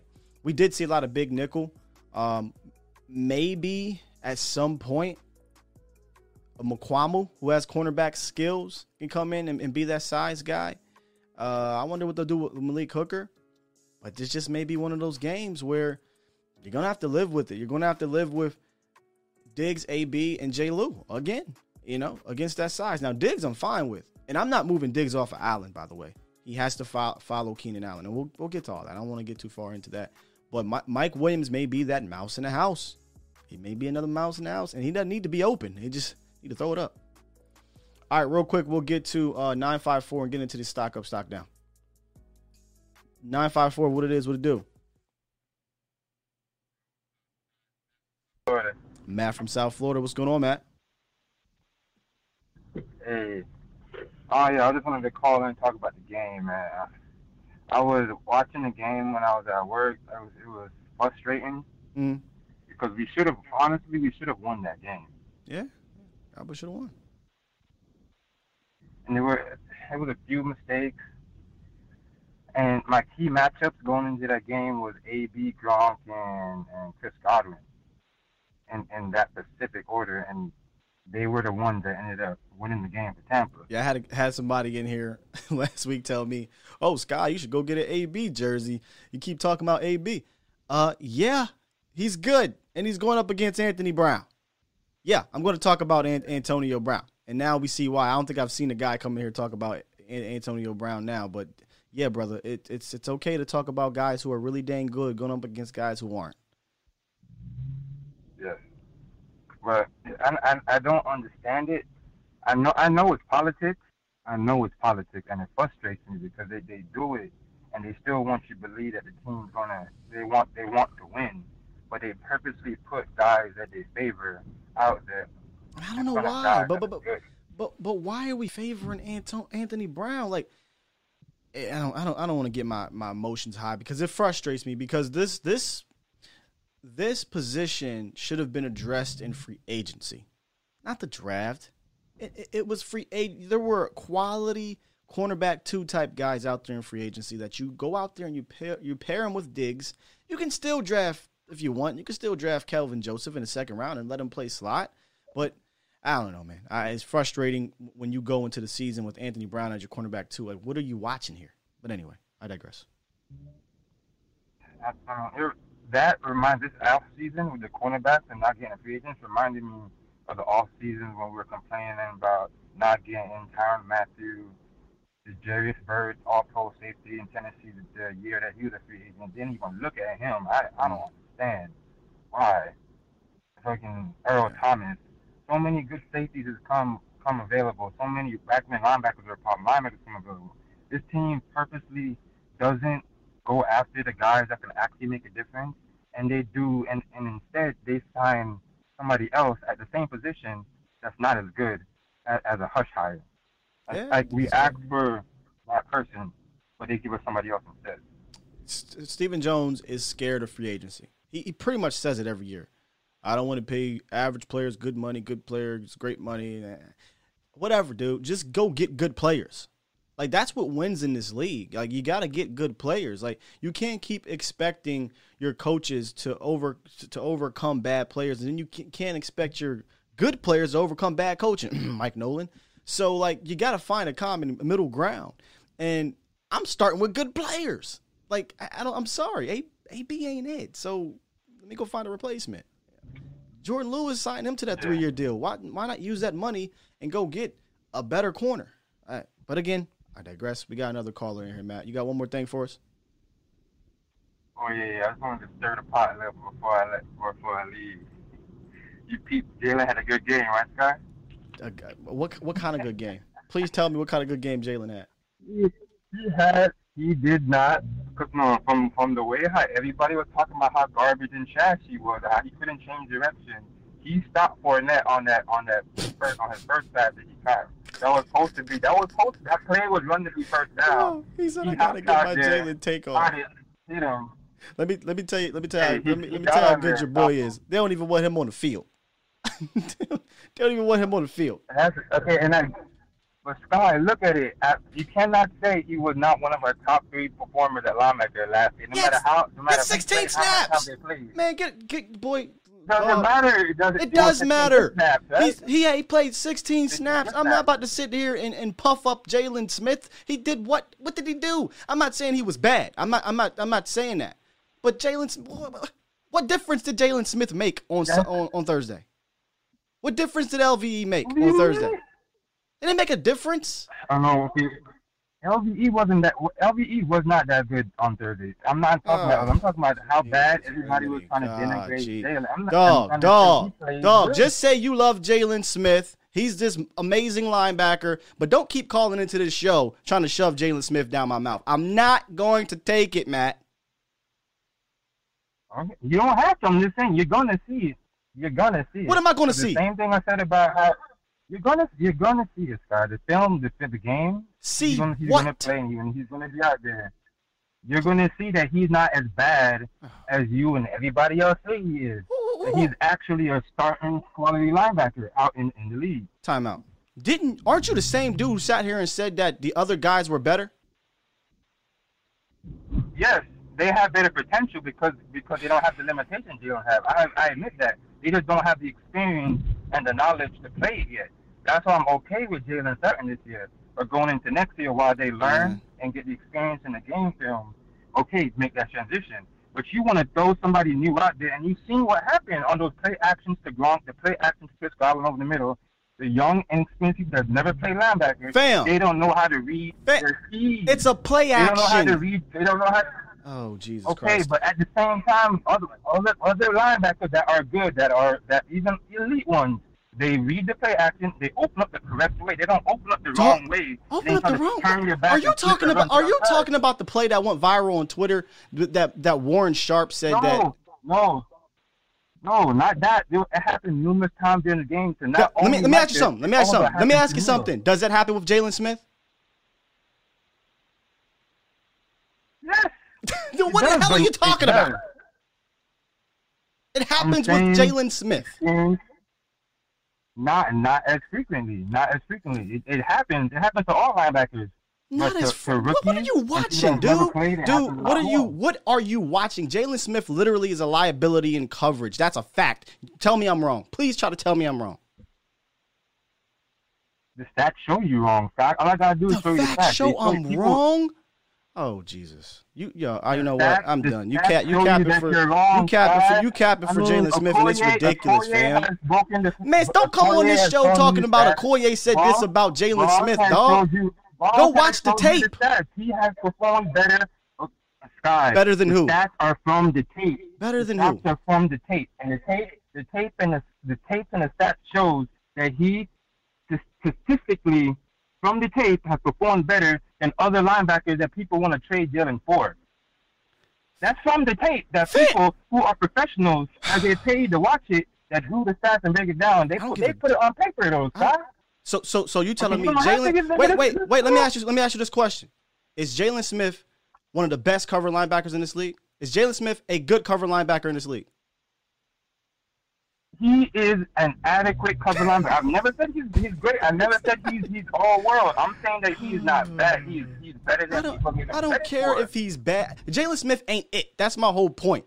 Jaylon Smith is not the answer at have to be it. linebacker. He Yes, he does. I'm paying Jaylon Smith to be it, and he ain't. This is Okay, getting. but why does he have to be? He can't be a piece. He can't be a key piece When that I'm needs to paying you to be an elite player and you're at best average, this is what you're telling me. He's an adequate linebacker. I'm not paying you to be adequate. Fam, I can go draft a guy to be adequate and have the potential to be better. I did that. You're not paying him. Yes, you, you- aren't paying him nothing. That's the Cowboys. You, you Scott, aren't paying him nothing. I'm okay, not but you're speaking not for me. I'm speaking. I'm speaking Okay, as the Cowboys. I'm not. I'm not doing this. I apologize y'all. I apologize to y'all. I'm not doing this with this dude every single time. Don't call into this show, Matt. Sitting here sucking Jaylon Smith every single time, dude. Like I'm not going to keep doing this to you. You're not going to derail my shows like that. You will flat out just not be allowed to call into this show. Period. Point blank. Jaylon Smith is your third, your third at best or fourth linebacker on this team. You even said that. You want to come on here after 16 plays every game and give him props? By all means, say Jaylon Smith played well and leave it at that. But don't sit here and try to slam Jaylon Smith down my throat like I haven't watched Jaylon Smith for the last four years be at best an average linebacker. And I digress. Good lord, this dude is ridiculous. Absolutely ridiculous with this Jaylon Smith crap, man. I'm not sitting here saying he's the worst linebacker in football. I'm not. But don't try to come on here and tell me he's some he's just this really damn good linebacker. He hasn't been. Point blank period. And I apologize for 407 that's on the line. Go right ahead. PC Atomic Dog, what's going on? What's going on, brother? Save us, please. Yes, yes, yes. Well, well, let me tell you, dude, I got a, a couple of things I want to get a chance to talk to you about. But the first thing I want to do is lower your blood your blood pressure by talking some sense as far as Jaylon Smith is concerned. One thing that we need to understand, and I'm not going to blow no Jaylon Smith up here behind. Please okay, he did his job for 16 plays. He did his job. He wasn't an All Pro or anything. He did his job. Thank you very much. 16 plays. Sit down on the bench. now, as far as as far as Jaylon Smith is concerned, I really love Dan Quinn's philosophy. He's a chess player, and so he sees right now what his pieces are, what who can do what, and who should be in what situation. I honestly feel before the end of the year, Dan Quinn will will switch Jaylon from playing linebacker to a special pass rusher or third down pass rusher because he can do that. He can get to the quarterback. He can again stop the run on the outside, and he can again make those type of plays. So I'm looking to see if Dan Quinn really looks at him and says that's a move. Because I, I, honestly think that could save his career. Now let's talk about some of the things that I really wanted to talk about and, and get get you off the Jaylon Smith uh, uh, vibe, if you will. Honestly, you talked earlier about man versus zone. Um, and and last week, I think Dan Quinn gave Brown and Lewis a chance. Okay, he's like, this is where I'm going. I'm going man. You guys started last year. I'm gonna put you in, and let's see what happens. And guess what? They fell on their face. Basically, he now knows they are not the best options as far as man is man on man is concerned. Now, if it's zone, it's a different story. The guys that are going to be his go-to for uh, a man-to-man, I believe, is going to be Wright and Canady, Both bigger, both can stride, both can make tackles and make plays. And oh, by the way, when an interception comes their way, they can catch the ball. So Something to keep your eye on. honestly believe, yeah, I believe that's the way that they're going to go. Now, as far as um, the game is concerned, I was very impressed with the offensive line. Very, very impressed, especially Connor McGovern. Um, I, I really thought that both Connors did great. Um, you know, you had a little issues uh, at times with be uh, you know, again, uh, you know, the, because they had those big guys coming up the middle. However, they held they held their own, and, and again, Dak's uh, performance showed that. Now, honestly, as far as Collins is concerned, how do we replace him? Uh, you talked earlier about using Martin. I honestly believe the best five men on the field will be Martin at tackle and McGovern at guard because McGovern is proving he has the stability, the power, and being next to Martin and be honest will give him the, the experience. I, I think that's that's your future left guard right there. Should be. Uh, and I think, and I think, I, I, and don't- don't shoot me on when I say this, but I think if he practices snaps all year long and next year, I think Connor Williams is going to be either bidding for a center or again showing people he can be the backup because he's got the power there in the middle. He's got better power than Biadasz. Biadasz is a better technician. Ah. So Wait, wait, wait, wait, wait, wait. You saying that you think Connor Williams could be the potential center moving forward? Yes. Yeah. No, no, no. Yes, yes. And the re- here's the reason why I say that. Yeah. He again, he has the good feet, he has the power, he has the flexibility. Oh, However, boy. the thing he does not have right now is the overall thing that everyone says about him is his snaps. They don't say that he can't block. They don't say he don't know how to make the calls. They don't say again he can't. You know, he's not good at pass blocking or whatever. So I would disagree with you that he has the, that he has the power. He still struggles with Mhm. with power, and I wonder if he would struggle more with power at center because center you're kind of worrying about. He even said it. You're worrying about a whole bunch of different things before you snap the ball, and then you got to snap it, so you're already at a disadvantage. Um, I, I think that they should get a if Tyler Biadasz is not the answer moving forward, which he struggled in that game, and, and I'll and I'll give him a mulligan, right? Because you're going up against Biot. I'm sorry, you're going up against Vita Vea, and you're going up against Dominic Suh. Suh. You struggle with those Yeah. boys. Uh, but we'll see how he, he fares the rest of the year. Um, but I don't think if Tyler Biadasz isn't your guy, then I don't believe the center is on this team moving forward. I I, I can't see it right now. I can't see it. What what did you see from Connor Williams to show that he's a center? I got you. Well, you know what? I mean, give give this guy some time, but I think Farniok is going to show you Now, something. yeah, that last yeah, yeah. preseason game, he really showed something, and I think next year in training I camp, forgot about he is yeah. going to. Yeah, he, he, I think he's going to give him a run for the money as far as starting center is concerned. You know, I really, I really do think, so. and I think that Biadasz may move out to guard. That's a good point. That's he, he's not so, so bad there. So I think that, and again, the good thing about this is we're seeing them in action. We're seeing the good and the bad and the ugly of it, and they're taking note of this. These guys are still young, and they can make the change. Uh, now, as far as San Diego is concerned, I believe our game plan should be 50% run because I watched that game yesterday. They got some runs off on them, yeah. Well, we're going to Yeah. get it. We're to get into the into the Chargers game uh, later this week, brother. But but yeah, they definitely got some some runs off. Okay. Okay. Then my next point is CeeDee Lamb. Look, you can catch all these acrobatic, uh, uh, uh, uh, uh, uh, out of this world, you know, catches, but you can't catch a simple pass that's right in your hands. Yeah. I mean, you Yeah. need to you need to stop all this acrobatic practicing, all this acrobatic catches, and get on the jugs machine, my friend, because you are 88. You are wearing that number. 88s don't drop balls. Not like that.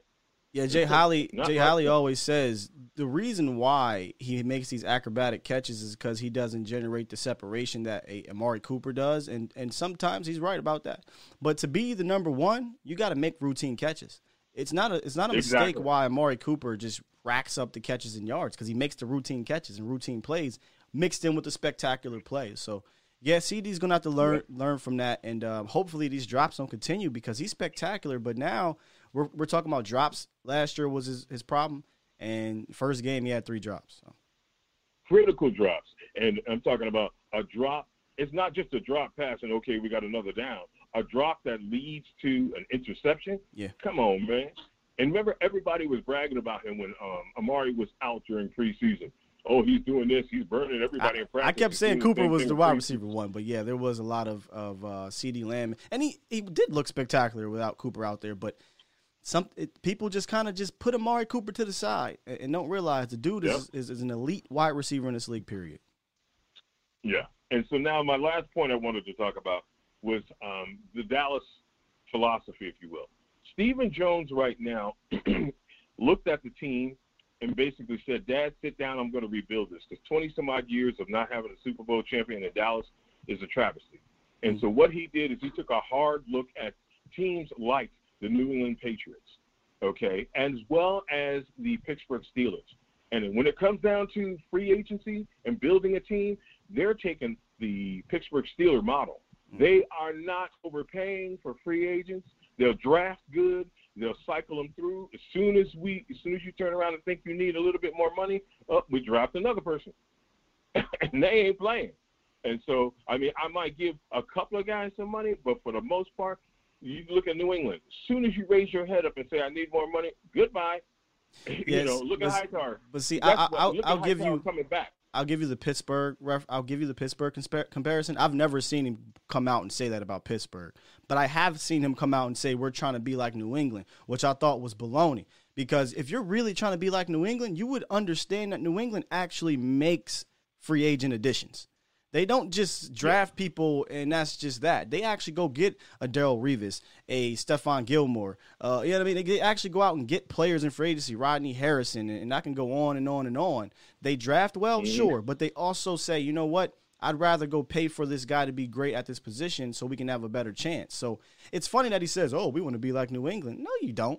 You don't really want to be like New England. You just want to say that because New England is great. Yeah. So I think Dallas and Yeah. Stephen Jones have to have to be able to find that balance of okay, yes, we want to build through the draft as you should, but to make your team better right now, you sometimes have to go out and get a, a quality free agent and stop being cheap in that aspect, in my opinion. And you know, and you're absolutely right. And and I think again, this window of opportunity is pressing upon them that issue because Jerry's not any as young as uh, he used to be. This ain't 25 or so years ago when he first bought the team. Exactly. And so again, if he wants to win another team or a championship, rather, before he, uh, he expires, if you will, um, they got to make some moves. You got to go for broke, if you will, as far as free agency is concerned. How do you not? Uh, uh, uh, my my man who was a safety in um, in Seattle, who they wanted to get last year. Adams. Oh, no, no, no, not Adams. Uh, Adams was with the Jets, then went to, but the guy who, who was Oh, Earl Thomas. Before. Yes, Yeah. yes. I mean, come on, man, dude, stop running around. If you know, Even- I mean, okay, you Even worse, guys who have uh, worse than Earl Thomas because Earl Thomas was a little bit older and had off field issues at one point. The, the worst one is Tyrann Mathieu. They literally came out publicly and said he's not a scheme fit. What? yeah, yeah, that's great. Didn't make him That's- a scheme fit. great. I mean, that, that's goofy. Exactly. He's a great player. Make him a scheme fit. But hey, dog, appreciate the call. This was a great call, man. But one more, one more, one more point, if I can. As far as the Yeah. offensive line is concerned, um, I honestly feel when you're talking about free agency again, why wouldn't you at least bring Okung in and take a look at him? Oh, there's a He's couple. got to be better yeah. than Steele. Well, I think at this point what they're doing is saying we're rolling with our. Guy I hate to say it, we're rolling with our guys. Still Nsekhe and Oh, Knight gosh. have been here. Hmm. So yeah, Russell Okung, Yeah, well, he's not yeah. all that good either, though. I mean, he's, just to be honest, Uh, he's got to be better than Steele. there's some there's there's there's guys out there that And are better though. Yeah, no, no. Yeah. yeah. Okay. Yeah. And- There's and other there's when- guys when out you there. talk about free agency. When you talk about free agency and talk about needing the seize the day, if you will, that's the type of move you need to make. You need to stop playing around and go get a solid tackle so that your offensive line is solid, whether your starters are in there or not. That's the only way you're going to win a Super Bowl either this year or next year. And uh, thanks for taking my, my call, man. Hey, appreciate you calling in, brother. Appreciate you calling in. All right, let's All get right. to show, some stock up, and I got you uh two five four in a quick second. I appreciate my guy for call, for for getting like he said. I'm gonna calm you down a little bit because my goodness, I got to deal with this Jaylon Smith shit more often, bro. I mean, what are we doing? Thank you. So somebody earlier had asked me. I seen it in the chat before that ridiculous Jaylon's crap just derailed everything who would I have one out and signed before I get to the stock up? There was some good cornerbacks. I featured them. If you go way back in my in, in the archives here, there were some really good cornerbacks that I featured. There was the Hilton, Mike Hilton, who I liked. Kyle Fuller ended up coming coming becoming available. Obviously, William Jackson the third. I mean, there there were guys out there. Shaquille Griffin, J.C. Jackson was up for on a trade block. There there was there was a lot of people out there that I would have signed over, that could have been better than Anthony Brown. I mean, I'm just, I'm just being, I'm just keeping it real, and, and we know that, we all know that. But nonetheless, stock up guys for me. Trevin Diggs absolutely shut down Mike Evans. We didn't really touch on him much on Friday, but I got to give a, a big shout out to Trevin Diggs. He, if or Trevon, I'm probably saying it wrong, whatever. Diggs, he's the guy that if he can shut down half of a field, that's going to help you out tremendously. And that's kind of why I wish I had the all 22 to see how how did Quinn play it if he saw that Diggs was playing that well. Because if Diggs can eliminate one part of the field or one side of, of, of the field per se, then I'm moving the safety coverage over the top of the other guy. So maybe that's how you can help out an Antonio Brown or, or I'm sorry, an Anthony Brown or Jourdan Lewis. Diggs lined up across from Mike Evans on 39 of 47 of, of his 47 routes, according to Next Gen Stats. That's 83%. He allowed one catch for 10 yards on three targets, and he was in press coverage over half of his routes. He was absolutely shut down. Amari Cooper, we just talked about it with the caller. Stock way up. It's not like his stock was down, but I don't know what it is with people that, that just kind of dismiss this guy. Uh, some people are saying, oh, you know what, sign Michael Gallup, get rid of Amari Cooper, money, whatever. Amari Cooper is a straw that stirs the drink offensively in regards to the passing game. 13 receptions on, I believe, 15 targets, 139 yards, two touchdowns. When Dak target targeted Amari Cooper, he had a passer rating of 139. Eight first down receptions. I mean, it's come on, man. Elite. Amari Cooper is elite. Point blank, period. And then Connor McGovern. I think he filled in admirably for Connor Williams. I'm sorry, for Zack Martin. He only allowed three pressures on the day and had a, if you're into PFF grades, his PFF grade was 76.3 uh, against the pass. So, and that goes all the way back to the beginning of the show. Put your best five out there, and I think the best five includes Connor McGovern and Zack Martin. I do. All right, we'll get to 254 585 and then we'll wrap it up here. 254, what it is, what it do? 254, what's up? Yo. Yeah, you, you're a little bit delayed, brother. You might have to turn your house down. Can you hear me? Oh, okay. Can you hear me? Yeah, but I can hear the echo in the background. But what's up? Oh, let me turn you off.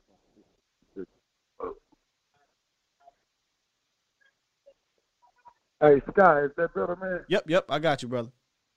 Hey, Sky, we lost by two points with AB on the field guarding AB. You know what we need to do with Jaylon? Give Jaylon as a Cowboys polo with some water bottles and send him out there to Michael Parson and give him some water. I don't want to see Jaylon for 16 plays. He can't stop a high school running back. He can't get off a high school blocker. I, I- I- don't. I don't know, man. I don't know what the fascination is with that guy with Jaylon. man. It's and it's weird because a lot of the things that I've been saying, he's like, yeah, yeah, you're right. He's not. he- He's not. The, he's not that good. He's he's better than LV. I don't care if he's better than LV. I don't. I don't think J- LVE ain't that good. Th- that- I mean, listen, I don't. I don't. I don't understand Come the on, thing, man. bro. We Like I don't. We see we see the future in Keanu Neal Uh, and Michael Parsons. Let's develop a Cox up, and that's our future. At Get this point, A- I mean, I don't want to say I don't want to say get rid of AB, but the dude is trash right now. AB. Hey, hey, we can't we can't leave him on an island out there by himself. KZ is he's doing good over the top, but damn, if you get beat by 20 yards and your safety on the other side of the hash, it ain't nothing that you can do.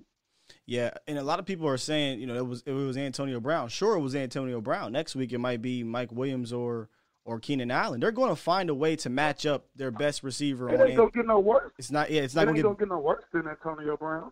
I mean, you mean better. You mean it's not. Yeah, I mean, here's my thing. They're going to find ways to get good guys on An- An- Anthony Anthony Brown. Like it's just going to happen. Teams are going to see the mouse in the house and they're going to scheme it up. And I don't trust him to be able to hold his own against good receivers or good schemes. I, I just don't think he's that good. Like he's your fourth type of corner, and he's playing that cornerback too. That's scary. That is scary. Scary. And there's too many good options out there right now. Right now. Instead of just risking our risking our season. And it's not risking our season. I don't want to sound bad, but damn, it, it- we get picked on every play by Antonio, Antonio Brown getting picked on every play. What do you expect? It's a risk. Jaylon Smith out there for I don't give a damn if it was eight plays. That's a risk. We need to put our best guys out there. We've seen last year the coaching staff is scary. They don't know how to make adjustments. Mike McCarthy, that is, is not a good adjustment player. Dan Quinn came in there and changed this around. I'm hoping that it's just week one where he's like, okay, yeah, it's time for you to go. CeeDee, Man, CeeDee was going up against these guys all summer long. So those drops, eh, I blame him, but then I don't. He made up for it. If you say cut a Yeah. Marty Cooper or cut Michael Gallup, you're not a Cowboys fan. Yeah, that makes sense. We were, we were nothing a couple years ago when we had Allen Hurns, Michael Gallup, whoever else was running out there, and we talking about, oh, we need to get Dak Hill. Now we got Dak Hill. We trying to get rid get rid of one of them. Well, CeeDee Come can't, on, but, but CeeDee can't have those drops all year. Like that, that can come back and bite the Cowboys in the butt. Kind of did in Week One, but Uh, we, CeeDee well, will be we know fine. we know that's not gonna happen. Yeah, man. Hey, I appreciate you, Sky. I've Nope. been watching, man. I appreciate you for taking my call, dog. Hey, I appreciate you calling in. It's a good call. Thanks, man. Yes, sir. Yes, sir. I'll get to you in a quick second. Five. Uh, I think that's Reek. I'll get to you in a second, Reek. Listen, just like the caller before that guy said, Jaylon did his job. That's that's it. Like, I, and that's fine. I want him to do that. Just do your job. Do you really want to see Jaylon Smith out there for ninety percent of the snaps right now? No, you don't. I don't. I don't think anybody with a brain really wants to see Jaylon Smith out there for 90% of the snaps right now. No. But just go out there when and he's going to play 20, 25, 30% of the snaps. Just do your job. Do your job, cool. And I and I, and I appreciate the caller after that caller coming in and saying, "Hey man, listen, he did his job and that's that." That's all that's all it is. Don't sit here and try to shove my guy down my mouth like he's this all pro or something. He's got better this and that than than uh, Jaylon Smith in pass coverage is not that good. Period. I don't care if he's better than whoever linebacker you want to say. I'm targeting that man every time. And be honest with you, if I'm a quarterback, I'm likely targeting linebackers anyway. That's not their forte, right? I digress. 585. What's up, Rick? 585. Is this Rick? Yeah, what up, man? What's going on, What up, brother? Scott? Cool, man, cool, man. Yeah, I just want to uh, put my two cents in on that, man. Yeah. Jaylon Smith doesn't deserve to be on the field like that, bro. We need to let this rookie get his feet wet, so he can see, so we can really see what he gonna do. There's no there's no chance think- in hell he needs to be on the field more than Micah. Absolutely not. Yeah, that's what I'm saying because I feel like Micah shouldn't be coming off that field because he's he's losing reps. He's losing like you know what I mean. Like he's a young dude. He's not getting tired like that. He up there, he's trying to learn, and they messing his learning curve up by keep switching Jaylon and J uh, uh, LVE in and out. Like and throwing them up. I can tell they're throwing them up. You know what I mean? Because uh, the reason I say that is because it's like that pass that Tom Brady threw, and he was hitting the ground. He was falling to. He shot a fadeaway, Oh yeah, a Micah. fadeaway uh, throw Yeah, Micah to the to the sideline and put it there. Yeah, Micah could. Man, come on, man. Are you talking about? Is- oh, man, wait, think- which one you talking about? Where, where Fournette caught that jump ball? Mm-hmm. Yeah, That was on Micah though. that was unbelievable. Yeah, I know that was unbelievable. But I, but my thing is like this: leave the man in there to, to take his lumps, man. You know what I mean? Dallas has a, the Cowboys have a history and a pattern of letting these dudes that they know is sorry stay on the field for the the rookie or uh, somebody they might have picked up in free agency. You know what I mean? And we all know that the other person might be a little bit better than them. So it's like, why they keep keeping these dudes on the field? Because with Jaylon, with Jaylon, he had a good couple seasons, cool, which everybody can tell he's been falling off. He's on a decline, and what he out there doing? And B, come on, man, that dude been doing the same thing for how many seasons? About four seasons now. But but they, they- getting they getting torched. But they really, I mean, they did do what you're asking them to do, and that's limit limit Jaylon snaps. He only plays 16 out of what was it? Uh, Some something close to like 70. No, not even 70 snaps. I'm not sure what it was. He played 16 snaps in 13 possessions. Put it that way. So I mean, like they did, Okay. they did do what we're asking, and that's limit, in my opinion, his reps. Um, and what Yeah. what that is going to do, in my opinion, it should make him a it should make him more efficient, right? Like that that's the word we've been using all Mhm. week is be efficient, and that's the thing. He wasn't a liability. It wasn't a super liability on Thursday, and he wasn't this great player.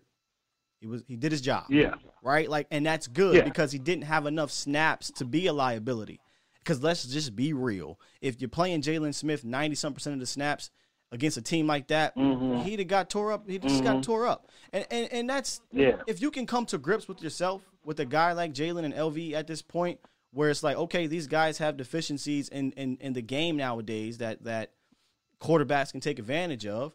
You have to limit them at certain aspects of the game, and they did that. There, but there may become a game where if Jaylon's strength right now is against the run, maybe Jaylon plays 25 snaps, 30 snaps, maybe he plays more. A lot of people won't like that though, but I'm just saying. Yeah, I, I get, Get- it. get ready I get it. it. And I'm not, and I'm not throwing Jaylon. I'm not trying to jo- throw Jaylon under the bus because I do. I give him way more credit than I give AB. AB, I don't even want him on the field, man. I'm gonna be honest with you. Yeah, you know and, I mean? and I I'm rather see the glad you said out. that, Reek, because when when the, the previous caller called in, I was about to say the same thing. I'm about to look. We got into it, me and Matt, about Jaylon, but to be real with you, I have less of a problem with Jaylon than I do with Anton, Anthony Brown. I have more of a problem Yeah, with Anthony man. Brown, fam. Way more of a problem. Yo, man, this dude been getting this dude been getting torched for years, man. Yo, uh, not uh, uh, yeah, uh, big dog, big uh, boss, uh, boss cowboy had played something. This dude been getting torched for four seasons, man. Yeah, it's not. Dude's been having two to three steps on him. I, I mean, uh, AB. Dude's been having like two to three steps on him for I don't know how long. You know what I mean? He had one good season that I can remember before he put that soggy chip on his shoulder. then he been playing like that soggy chip ever since, man. And I'm like, why the hell? Am I the only one seeing this? You know what I mean? I don't. It's it's a. It's it, honestly, when you think about right now, it is one of the biggest mysteries in the Dallas Cowboys organization right now. How is Anthony Brown a starting outside cornerback for this team? Eh, when you have Maurice Canady and a young buck like Nahshon Wright, who I would just say, at, because Kelvin oh. Joseph is out, and one of the things I, I want to see Nahshon Wright become better at is things across him, right? Things that w- where the receiver flashes across his face. Can he come up, or is he going to overcompensate and get bit from double teams because that's not really his forte? But at this point, brother, I'm willing to just risk it, risk it, no biscuit. Like let's see what number 40 can. I don't even know if he's 40 anymore, but let's see what Nahshon Wright can do. Let's see what Maurice Canady Yeah. can do. You have literally five years of tape showing you that Anthony Brown can get waxed on the outside. But here we are. If y'all know Oh in the chat God. what it is that the cow that Anthony Brown has on on the Cowboys, let me know because I have no clue, man. It's it's baffling. It's mind blowing. And and Yo, I the will. man, yeah, the man counted the man. The man counted his the touchdowns that he got on him, man. The man, the, the man, Ball Cowboy total all the t- touchdowns he got thrown on him within this five year period, and it's two. It's ridiculous. I don't even understand how the hell this dude's still on the field. I don't get it. I understand Jerry Jones might like him. Stephen might like him. They happy that he took that, that team friendly discount and all that. But that yo, you're hurting the team, Hurting the man. team. And I'm not feeling that, man. And and, and that's my main thing. Like I love my I love the Cowboys. I love my Cowboys. But it's hard for me to spend my hard earned money on them when they keep making the same damn mistakes. You know what I mean? Like you keep selling me a dream, but it's like I'm supposed to believe in that dream. You know what I mean? I get hyped up every season for these boys, and they do the same thing every year. They never take the people off the field that that's get out here hurting the team, man. You know what I mean? Just to mm. save face, and I don't like that. You know what I mean? It's like, come on, man, let let somebody else get in there and, and make a difference. You know what I mean? Maybe that dude can learn more on the sideline, and we might need him further down the line somewhere to where he like, okay, this is what I was doing wrong. I'm gonna correct it, or I can come in in a crunch situation. See- but starting, Yeah. Uh, What, what AB uh-uh. what AB in my opinion doesn't have is the ability to put the bad plays behind him. Like we saw Trevin Diggs get beat. Like Trevin Diggs took his lumps last year. He got beat, but he would come back and, and he'd match that same energy. Like okay, like like that that that uh gif that uh was it Cam Newton had right where I think they scored a couple years ago on him at New England, the Patriots, and he went like this. Okay, yeah, Mm-hmm. all right, that's Trevin Diggs. Like, okay, yeah, you got me, but guess what? I'm going to come back and get you. I don't think when you whenever you see AB get beat, watch his mannerisms, watch watch his facial expressions. They're they're more so. this is, this is bad. it. This is bad radio. If if you're playing this back, this is bad. But it's more of a ah, I can't. It, it's real. Like he's worried. Like fam, get, get- you have is your He got the confidence shot every time. every time. It's a, it's a look of oh man, like come on, dog. Like get, if if that's how you're gonna be, then you can't be out there. You're gonna get beat.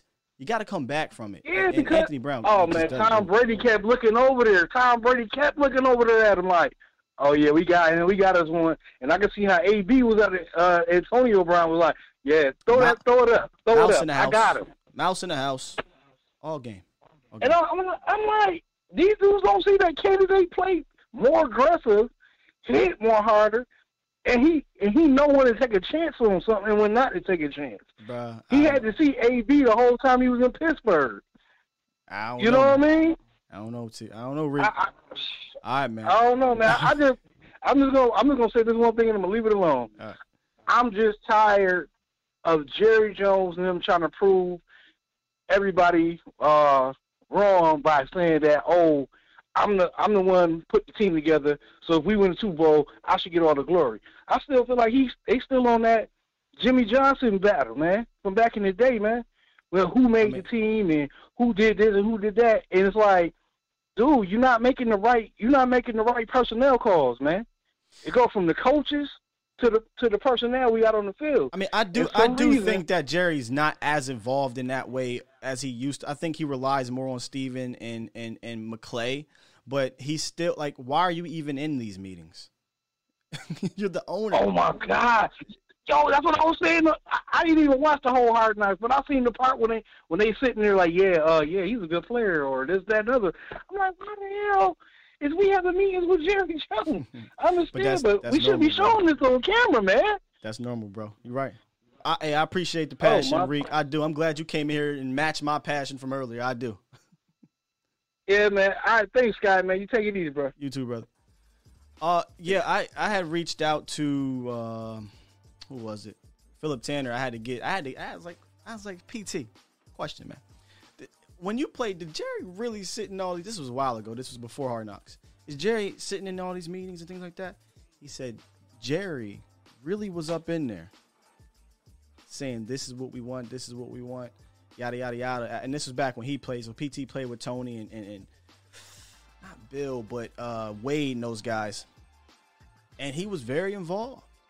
I think he's less involved now, but he's still involved. And like, why? And, and, and I see Alex says here, yo, he's GM. Yeah, he's the GM, and I think that's a mistake. You know, but that's that's a whole nother discussion. I'm, that's for off season. We talk about that. We can get into it, but I won't. Um, that's special case. Says he's a GM. What you expect? He's the. And I keep going quotes. He's the GM. But Jerry Jones ain't making the, all the calls here. Like like Will McClay, Stephen Jones have a massive have have a massive say in this. But there are certain things that I wish it's so funny because there's there's some of Jerry I wish would come back to the organization, and that's that that that gambler, because I think the gambler in Jerry was it was so much of a gambler that he just I'm gonna pay this, I'm gonna pay that, I'm gonna do that, I'm gonna make this trade, and it was kind of damaging the team. And Stephen came in and he he had to shake things up and he kind of settled things down. But now Stephen is going total left. He's going total opposite. Stephen, Jerry, these guys aren't, and I know we got into this with Mike. Are they really football general manager guys? Not really. But we got to find that middle ground. I think the middle ground is Will McClay. Just let Will be a GM. Like full total control. Get out the meeting rooms, Jerry. Get out the meeting room, Stephen. If if if Will McClay says we got to have this guy, you do what you got to do to get that guy, type of thing. I don't think that's the thing. I think Will says, boom, boom. He writes this is this is the list of what you want the criteria, Stephen, you want us to meet. Is it going to be over two million dollars? Scratch them off. Is it going to cost us more than three years? Scratch them off. Uh, can we get a vet minimum? Check that. Like, and then Will goes out and gets you the best guys that he can get you. I just think let Will do it. And but that's a whole nother discussion. Whole nother discussion, man. Whole nother discussion. Um let me get into the chat here before we get out of here. CD says trade Anthony Brown for a cup of coffee. Chris says he's delegated these jobs to Will and Stephen. I, I I think that's I I think Jerry's more the mouthpiece, but it's still weird to see him involved as much as he does.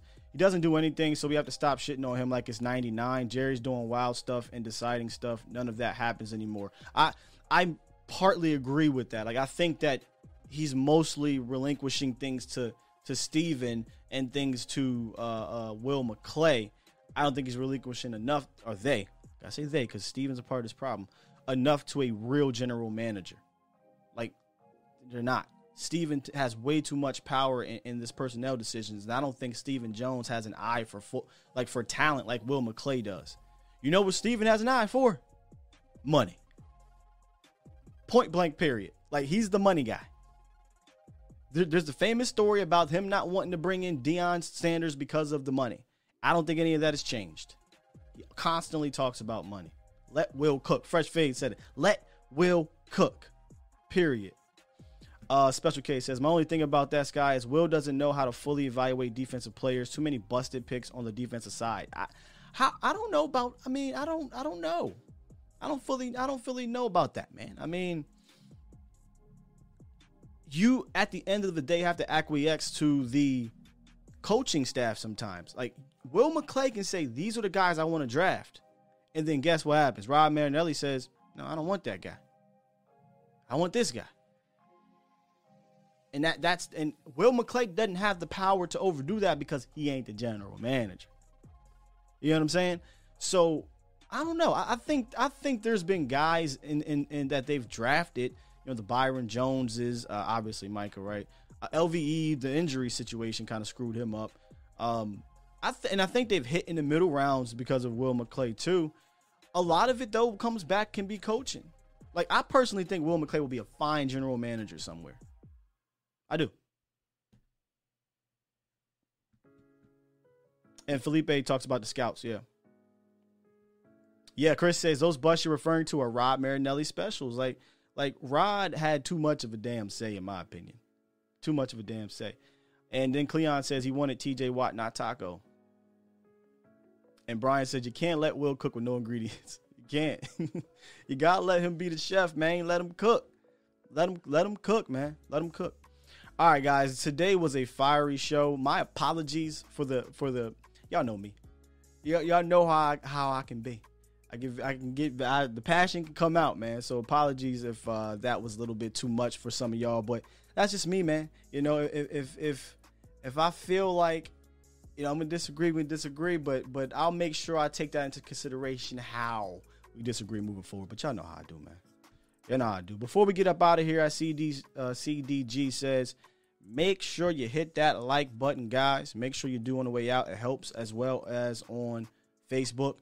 Also, check out A to Z Sports.com slash Dallas for all of our articles from our talented writers, and the podcasts are up there as well. And if you missed this, if you missed what I'm talking about, where we got it was a heated call from our guy Matt from South Florida, I, and, and I knew this was going to happen as soon as he said he wants to rouse stuff up. If you missed this, you can go back and check it out on all the podcasting platforms. I'm going to put that uh, put that up. Uh, I appreciate the team. Mac. He said, "Nah, Sky, you keep it real." I mean, I tried to. I tried to. Stephen White says, "Hang up on people." Yeah, I, I eventually I had to hang up on him. I didn't want to because I don't want to be that guy, right? But but we're not going to keep doing things like that. Just just for the sense of clout or whatever the hell it is you're trying to get get through. right? we're not going to do that. uh, appreciate the Stevie Mac. Yeah, man, I appreciate you guys joining me. Thank you, Sheila. Um, make sure you guys keep supporting the channel. Keep it going. Uh, tonight, I believe, yes, tonight, Mauricio Rodriguez will be on prime time. If you don't know about that, let me pull it back up. Here's the schedule. Every Sunday through Thursday, Mo Rod will be on, or Mo Ro will be on 8 p.m. Central. Monday through Friday, I will be on. And then on Cowboys game day, me and Jesse Holley will be rocking every single game of the year at Texas Live. And when I tell you guys, last week on Thursday was absolutely a blast, man. Like I had so much fun with the Cowboys fans and you guys in the chat too. You guys brought it in, in the chat as well. So make sure y'all check us out on um not Thursday, Sunday. I believe we'll be live at about 1 115 for the Chargers game. The game is 330 Central, about 320, 330 Central. So we'll be on about uh, not one, I'm sorry, about two. We'll be on about two o'clock and we'll get rolling, man. We'll get rolling. We're gonna have a good one, man. I promise y'all we're gonna have a good one. All right, man. Let me press this button or I'll be here all dang on day. I'm already I already been here all dang on day. Already been here. Appreciate your fresh The 199 donation said, great show, better than the four letter network. My guy, my guy, my guy. Appreciate everybody here, Miss Jackie, Trey. I see you, Jacob. I see you, Special K. Chris Davis, thanks for coming through. I, ain't see you in a bit. Reek, thanks for the calls, all the donation, all the callers, all the subscribers, all the viewers. Thank you. See y'all tomorrow, 8 a.m. Central. Same fire show coming back at you.